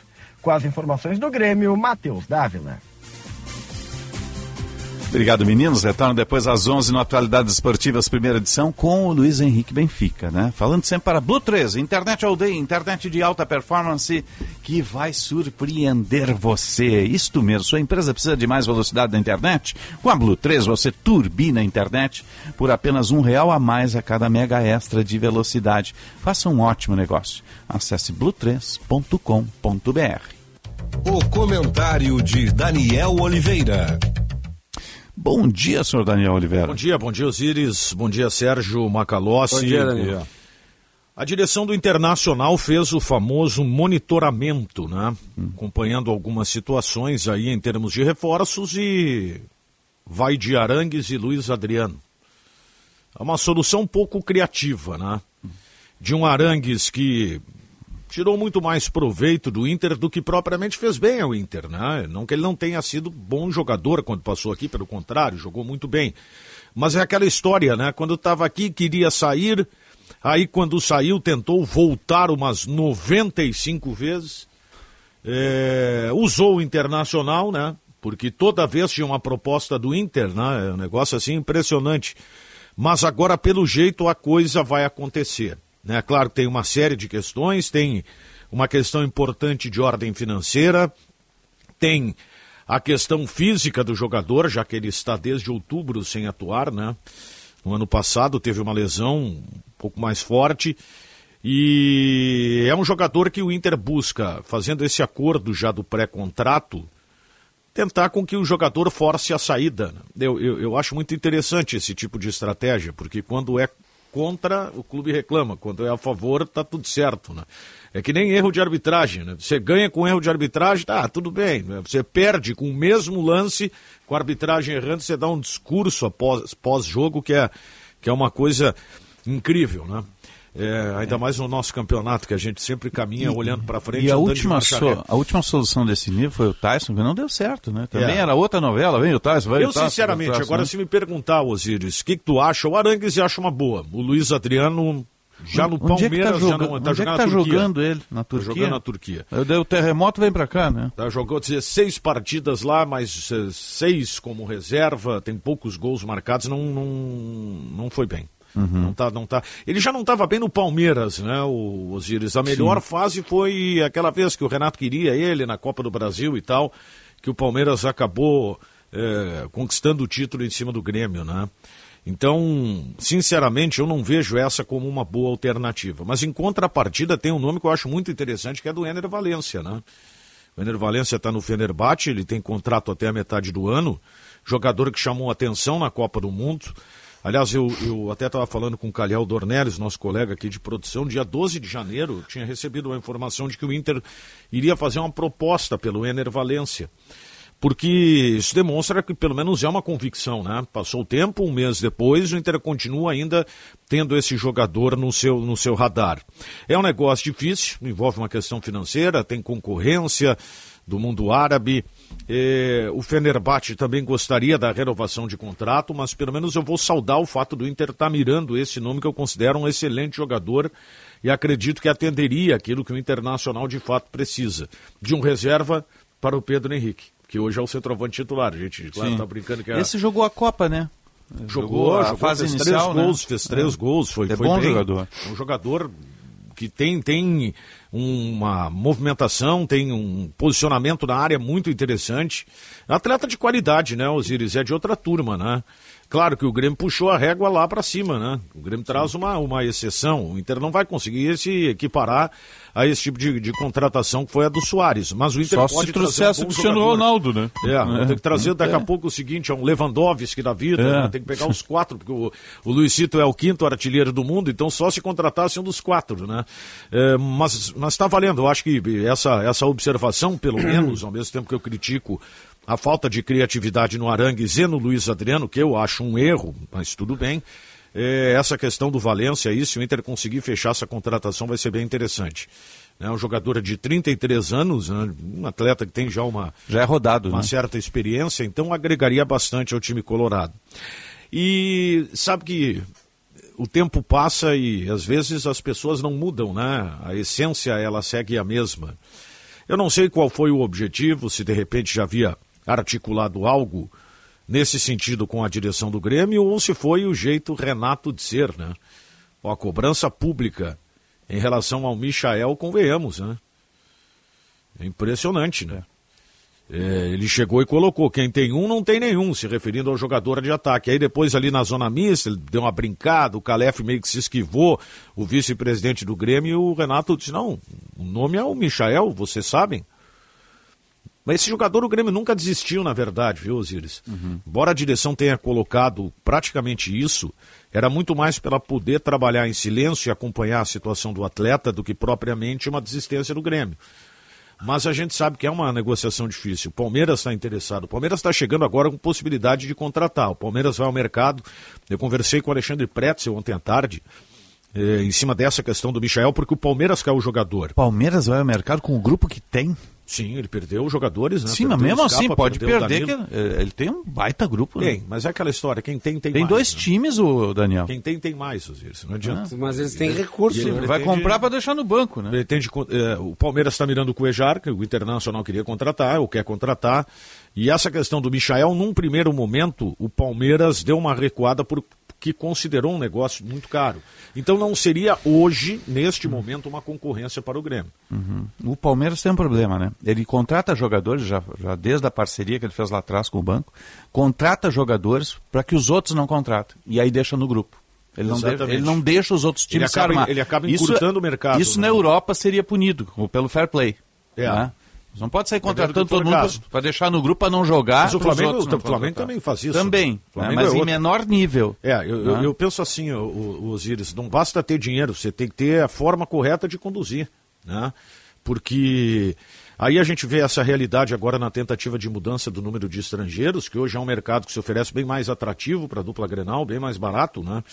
O São Paulo está encabeçando esse movimento aí, a tendência é que a CBF realmente reveja essa posição de cinco estrangeiros e passe a sete. Aí nós vamos ter uma invasão de argentino, chileno, uruguai, Só que é o tudo aqui. seguinte, lá eles já vão ter que começar a Argentina, Uruguai, Paraguai, Chile, eles vão ter que começar a se unir, porque o que pode acontecer daqui a pouco é um enfraquecimento do futebol deles. Porque a maioria dos jogadores vai acabar se transferindo para o futebol brasileiro. É, se- Você se lembra muito bem, a gente é de uma época em que para contratar um jogador da Argentina era muito difícil, o cara ganhava em dólar, era três, quatro vezes mais e naquela época era um valor E aqui era um estrangeiro só, o Grêmio tinha o Anchieta e, e o É. Inter tinha o Figueroa. E aí, quando né? contratava o estrangeiro, eh, não contratava o jogador de primeira linha, né? Salvo uma, uma situação e outra. Era, era mais difícil, né? Você daqui a pouco faria, fazia um investimento em um apenas. Então são questões do futebol realmente que. Agora, lamentar, Osiris, só para encerrar, que no jogo do Cruzeiro com o Atlético, ontem um a um, comportamento da torcida, né? Os caras jogaram bomba dentro de campo. É. Era jogo de torcida única, né? Chinelo, eu acho que teve as duas, né? Era para ser torcida única. É. Já, os outros clássicos foi com torcida única. O jogo, É. teve, o jogo teve, foi no Independência. No momento que jogaram uma bomba no Rafael Cabral e no técnico do Cruzeiro, foi torcida do Atlético, né? Então esse realmente é um ponto que ele, ele decepciona e a gente não vê eh, eh, quando é que vai parar isso aí de fato, né, Osiris? O jogo foi parado, teve três paralisações ontem. E é um negócio realmente muito triste. Né? E, e- e- e isso também faz parte desta, desta falta de punição no futebol brasileiro. Né? então, ontem quase duas pessoas foram atingidas por uma bomba. Isso é um absurdo. Como é que entra no estádio, né? Ah, pois é, mas e, é, e- tudo- e tudo é como fácil, existe uma briga do Cruzeiro com a administração do Mineirão, eles jogaram no Independência. Independência, exatamente. O Cruzeiro que pode mandar aí alguns dos seus jogos no Campeonato Brasileiro em Brasília, né? É, pela- Em virtude desse, desse litígio aí, né? que tem com, com o Mineirão. O que também é uma pena. Mas, afinal de contas, construir o estádio, né? Não dá para ser só o palco para casamento coletivo. É, e em breve o Atlético vai inaugurar o seu estádio. Que, né? aliás, está muito bonito. Tá Vocês- muito bonito. Vocês chegaram a ver o projeto, é, realmente... Vai ter um grande festival de rock lá para inaugurar o É, prédio. não vai ter né? um pila para pagar o salário daqui a alguns meses, mas já não tinha dinheiro para pagar a conta d'água, mas vai ter um estádio maravilhoso. O que eu acho engraçado é que todo clube inaugura o estádio e acha que ele vai estar na rota dos grandes shows globais. Pode ser lá no Cafundó. Ou das grandes taças. É. Né? É, mas das grandes assim, taças. ó, é- é, a gente pega muito a questão da. Eu, eu já falei isso aí 500 vezes, eu acho a dupla Grenal superior à dupla de Minas. Porque tinha uma época que você, ah, va- vamos fazer o jogo do Cruzeiro. Pegava o táxi e ia para o Mineirão. Ah, mas domingo tem o Atlético, então vamos para o Mineirão.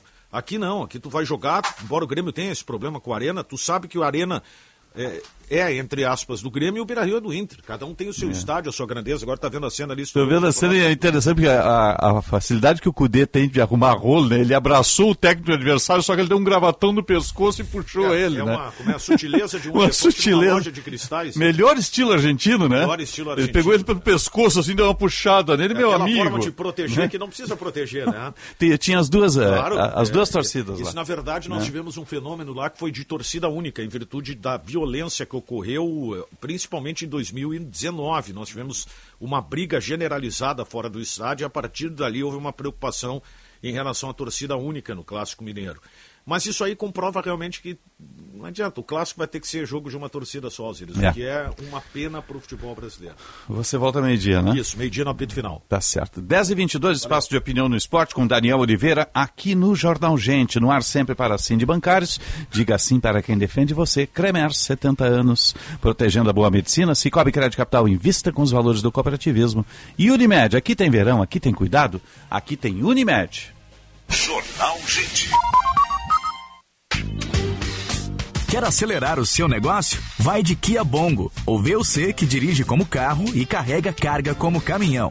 Com capacidade para mais de 1.800 quilos e capacidade para três ocupantes, seu negócio irá muito mais longe. Além de tudo isso, você vai precisar só de carteira B. Não perca essa oportunidade e garanta o seu Bongo na Kia Sun Motors, Avenida Ipiranga, 8113 ou na Avenida Ceará 370.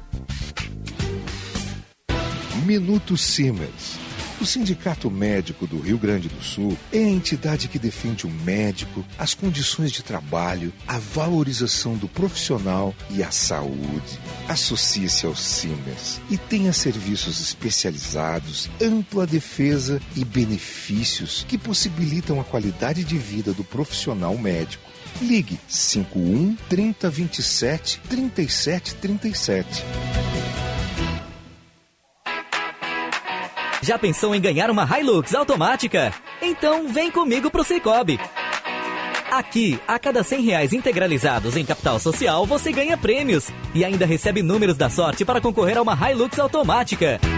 Visite uma agência ou acesse vemcomigo pro cicobi.com.br e participe da promoção. Cicobi Cred Capital. Integralizou, ganhou. Consulte regulamento e secap no site. Atenção, fique atento. Beba água pura, muita água, livre de vírus e bactérias. Água sem cheiro, sem gosto, com importantes sais minerais, ideal para a sua saúde e de sua família. Purificadores e mineralizadores de água natural, gelada e alcalina, com ou sem ozônio é na WaterSul.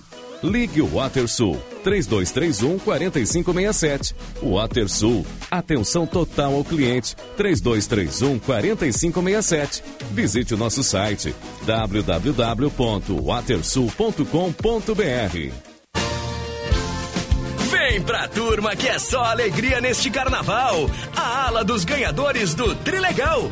Pra quem quer carro, um Renault Quid pra tirar o pé do chão. E a casa que você tá querendo há muitos carnavais também tá no Trilegal. Mais um incrível Jeep Compass pra você arrasar na avenida.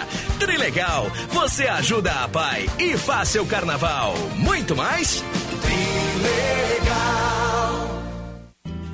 Entre os muitos benefícios de quem tem o Plano Ângelos e pensando na comodidade do associado, a Ângelos expandiu e o associado dispõe de cinco lojas para tirar suas dúvidas. Em Porto Alegre, na Oscar Pereira 225 e Siqueira Campos 1204. Em Canoas, no subsolo da Galeria Center, loja 12. Em Alvorada, na Presidente Vargas 1954 e agora na Restinga, na Nilo Wolf, em frente à Salute. Plano Ângelos, o mais completo plano familiar. Você já tem o seu? Estamos numa agência bancária em Porto Alegre onde bandidos fortemente armados fazem de refém dezenas de clientes e funcionários. A agência não tinha porta de segurança e os assaltantes puderam entrar com armamento pesado. É isto que acontece quando não há portas giratórias. A lei de insegurança bancária deixa as agências de portas abertas para o crime. Não dá para aceitar. Veta Melo. Sim de bancários, diga sim para quem defende você. Em 2022, o Cremers recebeu 140 denúncias de exercício ilegal da medicina. São casos de profissionais que teriam realizado atos exclusivos de médicos sem a devida qualificação. O Cremers atua constantemente para combater essa prática, que coloca a saúde da população em risco. Não deixe o pior acontecer. Denuncie. Cremers, 70 anos, protegendo a boa medicina.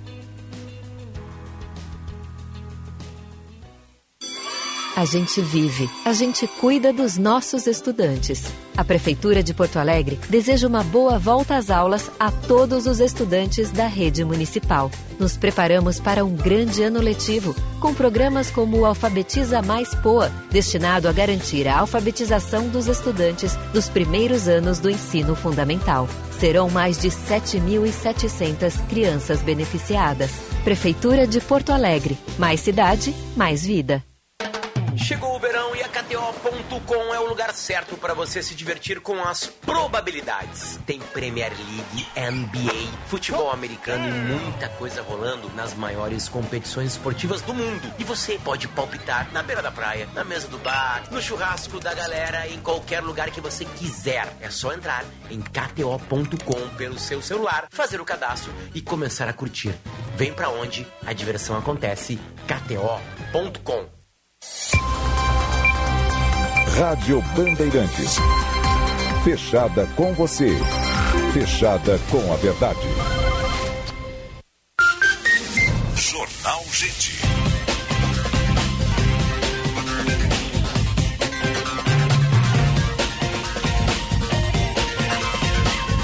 Dez e vinte e sete, 32 graus a temperatura em Porto Alegre, céu claro na capital dos gaúchos. Você está ligado no Jornal Gente, pela Rádio Bandeirantes, espalhando som e sinal pelo Cone Sul do país. Vamos atualizar a mobilidade urbana. Serviço Bandeirantes. Trânsito. Josh Bittencourt. Promoção com Veloy Fico de Boa. Pague pedágios, estacionamentos ou débitos veiculares com Veloy e concorra a 150 mil reais. Acesse com veloyficodeboa.com.br e participe.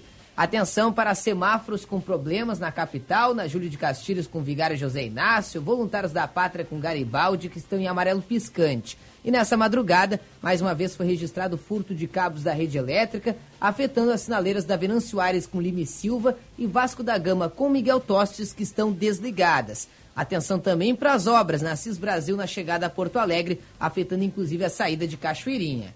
Promoção com Veloy Fico de Boa, pague pedágios, estacionamentos ou débitos veiculares com Veloy e concorra a 150 mil reais. Acesse conveloyficodeboa.com.br. Osíris. 10 e 28, 32 graus a temperatura em Porto Alegre. Vamos voltar a falar de estiagem. Tem uma grande mobilização aí da, da bancada federal gaúcha, em especial do senador Luiz Carlos Reis, com um projeto junto ao Instituto de Proteção de Nascentes, mas também, sobretudo, de armazenamento, que é fundamental. Né? E está em linha conosco o senador Reis. Senador, um bom dia, obrigado pela presença conosco. Bom dia, Osiris, Sérgio, Guilherme, prazer falar com você. Ainda nesse 2023, pela primeira vez, estamos falando com a Band, Porto Alegre e Rio Grande do Sul. Jornal Gente, às ordens. E é um prazer nosso também tê-lo aqui. Bom dia, senador. Como é que funciona é, esse projeto aí de, de, de nascentes com o Instituto Espinhaço, senador? Primeiro, na semana passada, Osiris, nós reunimos os três ministros da Agricultura, Desenvolvimento Agrário e Integração Nacional. Apresentaram o problema, tinha mais de 40 prefeitos, a FETAG e outras entidades presentes, e se apresentou a, a situação dos produtores e das prefeituras com relação ao abastecimento da água no interior para a dessedentação animal e até para água para o consumo humano. Cidade, por exemplo, Fontoura Xavier, hoje a cidade não tem água. Tem que buscar de Soledade, tem carro-pipa de Soledade meia dúzia por dia para abastecer a, a, a, cidade de Fontoura. Então, veja, é sério o assunto. Então, nós tratamos esse, esse assunto na semana passada. Já na sexta-feira, eu peguei uma reunião virtual, pegando o Vale do Rio Pardo, o Vale do Botucaraí, o Vale do Jacuí e o Vale do Rio Soturno. O Rogério Porto, que é um craque, tem um levantamento desde o governo Simon, governo Ieda, de todas as bacias hidrográficas do Rio Grande do Sul. Então nós começamos a desenhar por aquele canto do estado, do Vale do Rio Pardo, do Vale do Botucaraí, Vale do Jacuí, eh, para poder apresentar propostas ao, à Secretaria de Meio Ambiente da Agricultura do governo atual, como é que nós podemos aproveitar os rios e sangas e arroios que nós temos no Rio Grande do Sul. O Rogério tem levantamentos e, e essa história não pode se perder, do estado inteiro. Eu foquei na semana passada só desse canto ali para mostrar um modelo que pode ser feito para todo o estado. Então, hidrelétricas e também barragens para a acumulação de água em, em rios, rios ou as sangas maiores do que as propriedades rurais. Então, um assunto. Segundo, ontem eu reuni de novo os três ministérios e apresentamos para eles a Operação Espinhaço. Já estão fazendo em Goiás, Minas Gerais, Tocantins e uma parte do Mato Grosso. Isso consiste em preservar as nascentes, as vertentes que estão dentro das propriedades rurais. Né? Então, esse, esse, é o processo. E eh, nós apresentamos uh, como é que funciona nesses estados. Né? Goiás, por exemplo, o Caiado está fazendo hoje com 16 municípios, uma área de mais, mais ou menos 700 mil hectares. Então, nesse sentido, é que eu quero iniciar um projeto. Sim. Talvez não seja Rio Grande do Sul, porque é, é muito grande, mas numa região do estado que gente possa fazer esse programa. Hoje, pelo Cadastro Ambiental Rural, foi detectado que falta plantar nas propriedades do Rio Grande do Sul em torno de 260 mil hectares de árvores, a recomposição de, de, de APP. Então, é o que nós queremos fazer. Como que eu posso recuperar as nascentes dentro das propriedades rurais? Então, é, é, o que nós conversamos ontem e eu, eu vou trabalhar esse assunto, apresentar pelo menos em uma região do estado que nós começamos a fazer isso. Sim. Esse é um ponto importante, porque dessa forma você sobra água no inverno e falta água no verão. Isso é normal no Rio Grande do Sul. Então, com essa preservação de água nas nascentes, é mais água que a gente vai conseguir produzir dentro das propriedades rurais. Então, de uma certa forma, é a, é a forma de combater a estiagem com ações perenes, permanentes. E o senhor pretende, senador, eh, fazer alguma discussão em cima do Código Florestal, que me parece é, hoje precisa ser revisto em certos aspectos exatamente para poder fazer esses investimentos e essas ações aí no acúmulo de água que acaba caindo e muitas vezes acaba sendo desperdiçado? Ontem a doutora Renata, é a secretária de Desenvolvimento e Irrigação do Ministério da Agricultura, lembrava uma ação de um projeto meu, Macalossi. Esse meu projeto, ele permite que você possa fazer água em APP. Você vai fazer uma açude de 15 hectares de alague. 5 hectares APP, esse açude, esse açude é proibido de fazer. Então, as, as, as, as exigências muito grandes acaba não, não, não viabilizando fazer um açude que um produtor pode fazer com seus recursos, ou até financiado. Então, essa lei a Renata levantou e está pronta para votar no Senado Federal, ele rápido, e eu pedi apoio dos três ministérios para que me ajudem, né? É uma questão política, eu, eu não consegui aprovar o ano passado, eu não vejo que esse, projeto, Macalossi, eu tenho de 2012, o Mendes Ribeiro, nosso amigo, falecido hoje, era ministro da Agricultura, pediu que eu retirasse um, um artigo da lei que o Luiz Henrique, que era senador por Santa Catarina, havia aceitado. Resolvi isso em 2012. Ah, a Dilma quer que você retire. E, e vai fazer um decreto.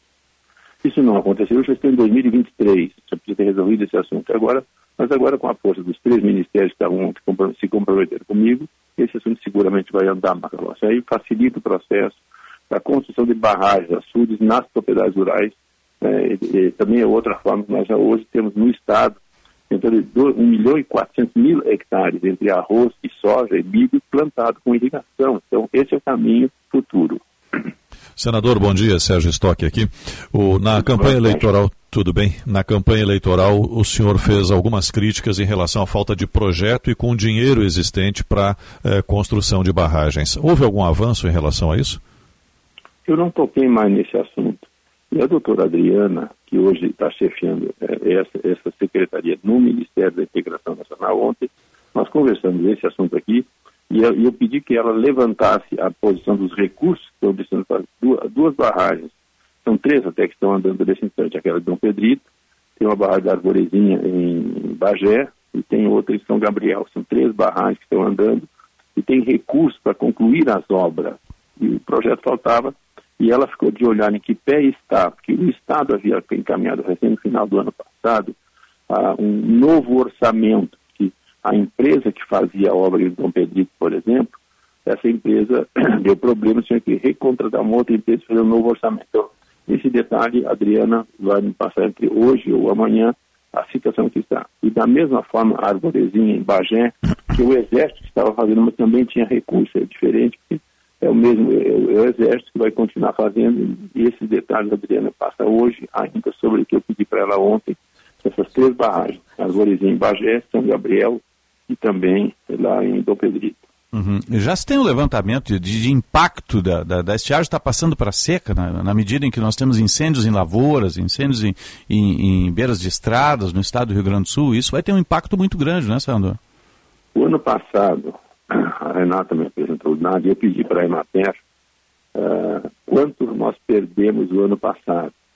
No ano passado, uh, o Rio Grande do Sul perdeu 32 bilhões de reais só com a seca da soja, entendeu? Uh, só na soja, fora o, o, o, milho, fora a pecuária de leiteira, enfim. Esse assunto foi preocupante o ano passado e nós temos esse levantamento dos três, dos quatro estados do Sul uh, Rio Grande do Sul, Santa Catarina, Paraná, São, para, Paraná Mato Grosso do Sul deu 72 bilhões só a perda da soja. Então isso é importante em Macalossi, Osíris e Sérgio. O produtor perde, mas o consumidor também é prejudicado, o Estado é prejudicado porque não arrecada, o município é prejudicado, todos perdem com isso. E o preço do alimento sobe na prateleira do supermercado. Então o consumidor de Porto Alegre e da Recife está pagando mais caro o óleo de soja, o arroz, o feijão, enfim, porque falta, ah, vamos dizer assim, alimento suficiente e aí o preço sobe no mercado. Então, todos perdem, o Estado perde, o município perde, o produtor e principalmente o consumidor são os dois mais afetados. O senhor mobilizou esses ministros que o senhor já mencionou, mas eu vou lhe perguntar, é a ministra do Meio Ambiente, Marina Silva? Eu não conversei com a ministra, mas ela vai entrar no circuito, porque esse meu projeto, por exemplo, era a benção dela. Mas ontem, os três ministérios inclusive o Savian, que hoje é secretário executivo do Ministério do Desenvolvimento Agrário, trabalhava com, com a Dilma em 2012 e lembrou do fato do meu projeto, entendeu? Então, ele já trabalhava lá naquele momento, quando se aprovou o Código Florestal, uh, Guilherme. Então, nós teremos que conversar. Mas é uma situação que não se agride o meio ambiente, a gente ajuda o meio ambiente. Eu tenho estudos da fronteira oeste, por exemplo, uh, a classificação climática do clima na fronteira oeste mudou nos anos 30, 40 do século passado para o atual, com os barramentos, com as barragens que fizeram e a lavoura de arroz que existe hoje Uhum. Era muito mais seco na fronteira oeste do que é hoje. E como é que mudou hoje? É, mudou em função das barragens que foram feitas para plantar arroz. Então Sim. hoje o gado tem água, tem, é, só para vocês terem uma ideia. O pessoal de Uruguaiana, de Alegrete, de Itaqui, levava para São Luís, Santo Anjo, gado para morrer, morrendo porque não tinha água para tomar. Então imagina quanto perdia esse trajeto fazer 200, 300 quilômetros com a tropa andando por terra. Hoje não, não, não acontece mais isso. Nos anos, nos anos 40 do século passado acontecia isso porque não tinha água. Hoje tem água. Mudou a classificação climática de Uruguaiana, por exemplo, aqui, o de São Borja, do Alegrete. Então tem que ter mais água, tem que fazer mais água, isso é, é bom para o meio ambiente. Uhum. O arroz vai ter quebra também, Sandro? Arroz, a Imater está levantando, e o IRCA também, eu pedi para eles levantar. Porque é irrigado, né? Então... O arroz é irrigado. Tem, tem quebra sim. Na, na, quando eu fiz na região, com o pessoal aí da região de Candelária, uh, Cabrais, no, uh, Cachoeira e aquela região até aguda, ali hoje está faltando água na lavoura de arroz. Então, algumas regiões do estado, as sangas dos arroz que eles têm, não tem água, estão perdendo rodeos ali por falta de água, porque não tem barragem suficiente, ou os rios, o rio Japi é suficiente, mas o rio Botucaraí, por exemplo, que eu citei, está totalmente seco, não corre uma gota d'água no rio. Então, existe condições, de, eu, o Rogério mostrava, de fazer que esse rio possa ser perene, né, e não ficar como está agora, sem uma gota d'água, e totalmente seco. Eu brincava quando criança, toda aquela região, esse rio que eu conheço. Então, é, são coisas que vêm da nossa infância e hoje a gente pode recuperar. Senador, deixa eu trazer um outro ponto aqui. É, o senhor é, é, tem uma profunda ligação com o, o, agronegócio, com o setor agropecuário, e a gente está na discussão da reforma tributária. E o setor do agronegócio vem se manifestando que não vai pagar essa conta sozinha, sozinho. É, em que exatamente o agro poderá ficar prejudicado numa eventual reforma com as propostas que existem hoje no Congresso Nacional? Eu já discuti esse assunto com alguns colegas que são da, hoje da, situação do governo e para o próprio ministro, e tem que entender que a nossa posição, o agro paga menos imposto, sim.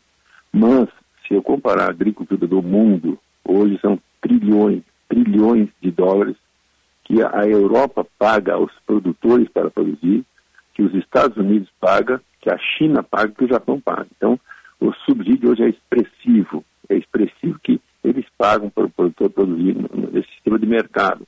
Mercado, nós, nós aqui só temos mercado.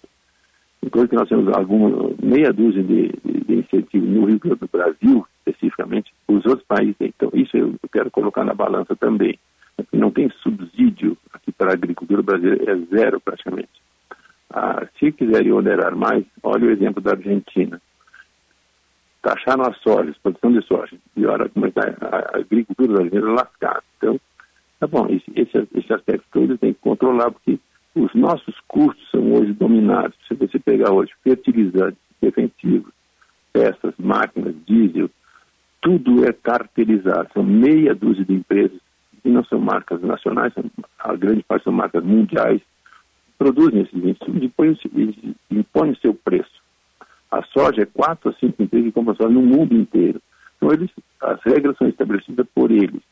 Nós somos milhares, milhões de produtores no Brasil inteiro. Então, nós não temos condição de bancar preço e formar preço. Preço é formado pelos cartéis. Então, nesse sentido, isso aí também tem que ser analisado e sempre vai pagar uma conta o produtor de um lado e o consumidor do outro lado. Isso é importante que a pessoa saiba.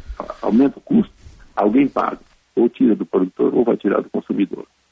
Senador Luiz Carlos Reis, obrigado pela presença conosco. Um bom dia de trabalho e até um próximo contato.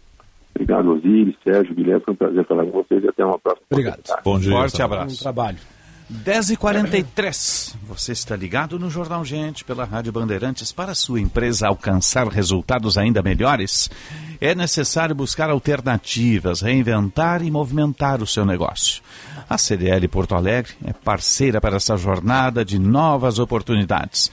Estimulamos relações, movimentamos informações, geramos dados e oferecemos soluções para transformar nossos associados.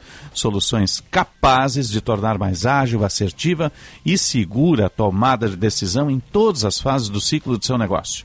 Acesse cdlpoa.com.br e saiba como gerar mais e melhores resultados.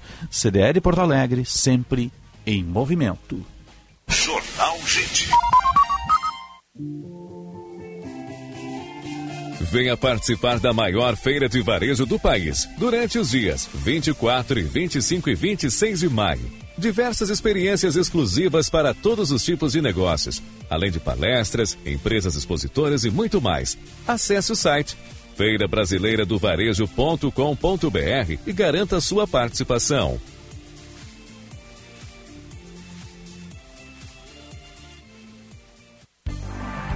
Viva bem o verão com a Unimed Porto Alegre. Aproveite para deixar você, sua família ou empresa tranquilos e protegidos. Conte com a excelência dos nossos médicos e 370 pontos de atendimento. Contrate hoje mesmo um plano de saúde a partir de R$ 45,50 mensais. Para saber mais, acesse unimedpoa.com.br ou ligue 5133 165000. Aqui tem verão, aqui tem cuidado, aqui tem Unimed.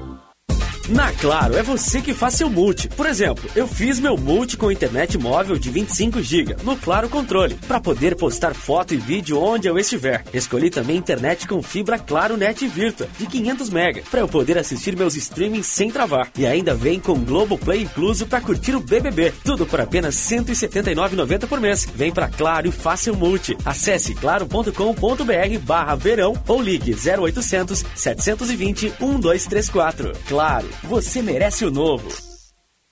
Atenção, fique atento. Beba água pura, muita água, livre de vírus e bactérias. Água sem cheiro, sem gosto, com importantes sais minerais, ideal para a sua saúde e de sua família. Purificadores e mineralizadores de água natural, gelada e alcalina, com ou sem ozônio é na WaterSul. Ligue o WaterSul 3231 4567. WaterSul. Atenção total ao cliente 3231 4567. Visite o nosso site www.watersul.com.br. Minuto Siemens.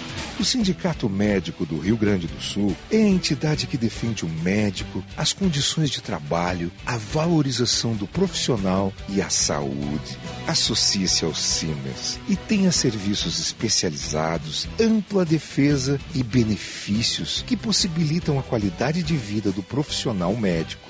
Ligue 51 3027 3737. Hilton Porto Alegre, padrão internacional, perfeito para lazer e negócios. Tradição em hospitalidade, excelência em serviços e localização privilegiada na capital gaúcha.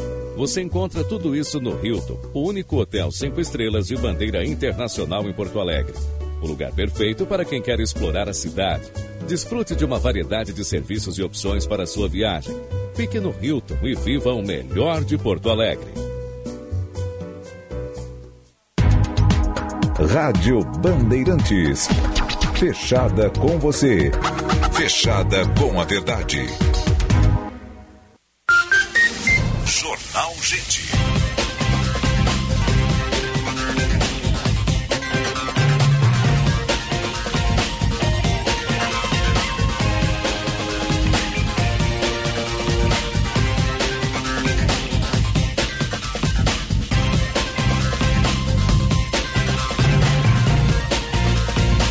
Dez horas, 47 minutos. Temperatura aprazível de 32 graus e 5 décimos.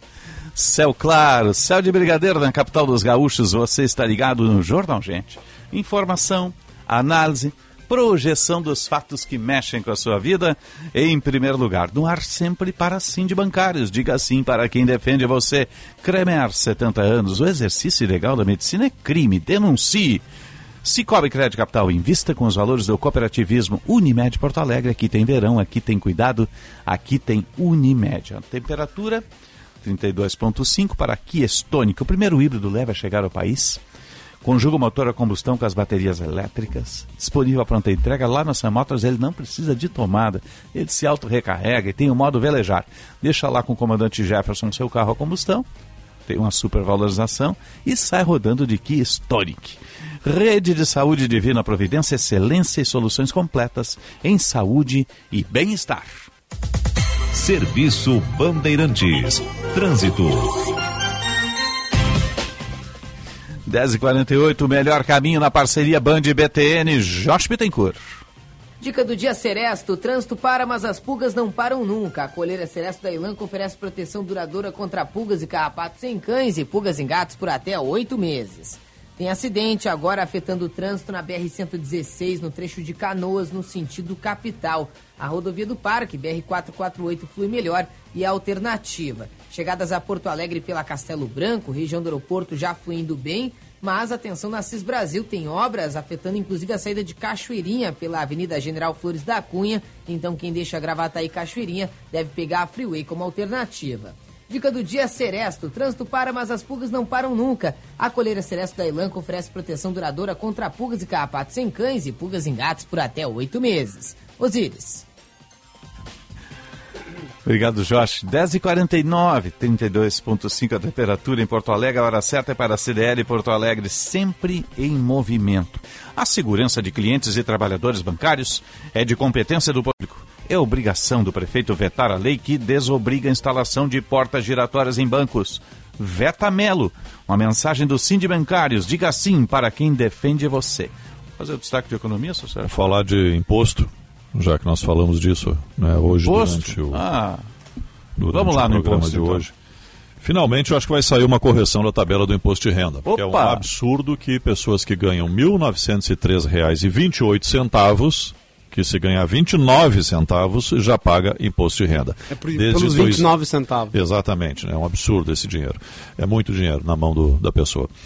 Desde 2015 não há uma correção na tabela do imposto de renda. Governo Dilma, Temer, Bolsonaro e agora Lula, que prometeu na campanha eleitoral isentar até 5 mil reais, o que já foi alertado pela Secretaria da Receita Federal que não dá, porque simplesmente é um, um- um impacto de 100 bilhões de reais na arrecadação se fizer essa isenção até 5 mil. O que seria justo, porque Seria justo. um salário de 5 mil é um salário adequado para uma família Quando é que ter foi a última correção? condições. 2015. 2015. Já vamos para oito anos. Isso é segundo mandato do correção. Lula? Não, isso é Dilma. É Dilma? É. E quanto é que foi a correção na época? Foi Ah, não mínima, lembro, né? Não lembro. É Não- mínima. Não, não né? tenho isso. Salário não é renda. E Salário não é começa, renda, né? começa que salário não é renda, mas R$ 1.903,28 é um salário de subsistência. Dada a inflação que a gente tem hoje, se for uma pessoa que precise pagar aluguel, comer e, e ter todas as despesas pagas durante o mês, talvez não dê para uma pessoa. né? É. bem, é um, é um salário bastante limitado e que o sujeito passa um mês fazendo contas para se equilibrar. E aí vem o governo aos 29 centavos e diz: ó, agora tem imposto de renda aqui porque você passou da faixa. Essa é a lei, ok, não há o que discutir, mas é preciso haver uma correção. Essa correção vem agora, o Ministério da Fazenda anunciou que está todo pronto o plano, vai apresentar ao presidente Lula para que ele tenha conhecimento, dê o aval para que seja anunciado. Só que nós precisaríamos ter, Osíris e Macalossi, um gatilho que corrigisse isso automaticamente todos os anos. Afinal de contas, tudo corrige, não é? Tudo corrige. Seja pela inflação, por algum outro índice, mas teria que haver uma correção da tabela todos os anos, visto que todos os anos nós declaramos imposto de renda e pagamos. Correto. Seria uma medida proporcional, né? Exatamente. Aí a gente começa a ter um pouquinho de democracia na questão tributária, que não existe nenhuma, não, é? não existe nenhuma. O governo simplesmente decide, seja ele qual for, por isso que eu citei todos esses governos, de esquerda, de direita, de centro, nenhum mexeu na tabela por oito anos.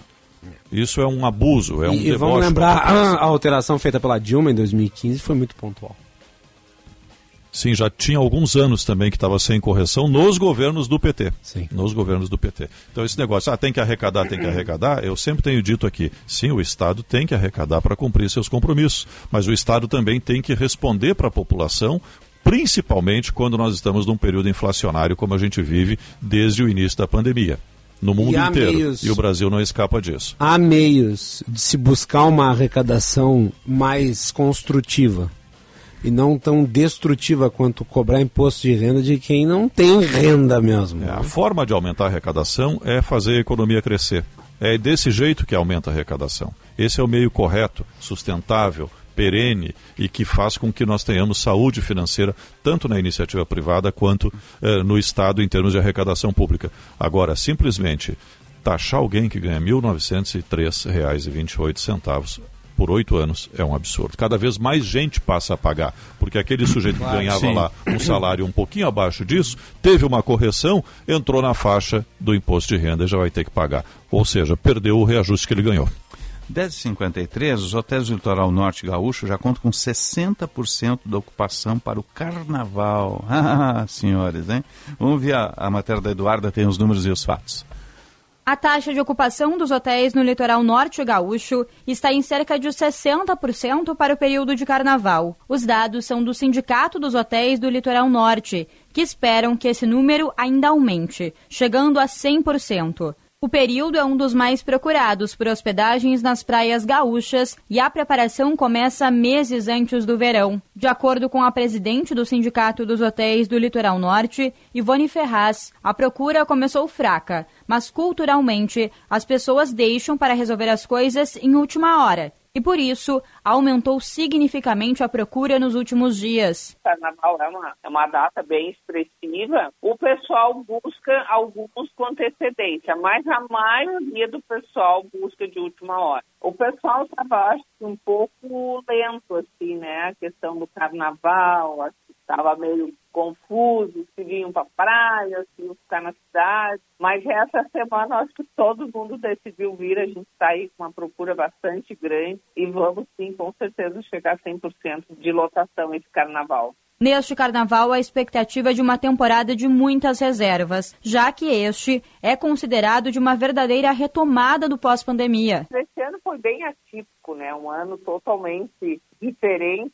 porque eu acho que as pessoas estavam, assim, dois anos trancados, angustiados, e eu acho que este ano o pessoal, então, resolveu, vamos sair, vamos se divertir, vamos viver a vida, porque turismo é isso, né? Turismo é vivenciar uma experiência, né? Então, eu acho que é esse diferencial aí que está fazendo ó, esse boom, né? Que está acontecendo aí no, na questão das reservas. Em 2022, no período de carnaval, a taxa de ocupação não passou de 80%. 10h56, vai ter 100% até o carnaval, né? Vai ser o primeiro grande carnaval pós-pandemia, né? Com, com bloco, desfile e tudo mais que tem direito, né? Ressaltar que ontem, se eu não me engano, o Brasil não registrou nenhuma É, morte por. Covid. Exatamente. Pela nós primeira tivemos, vez em três que anos. 100 casos de Covid no Brasil.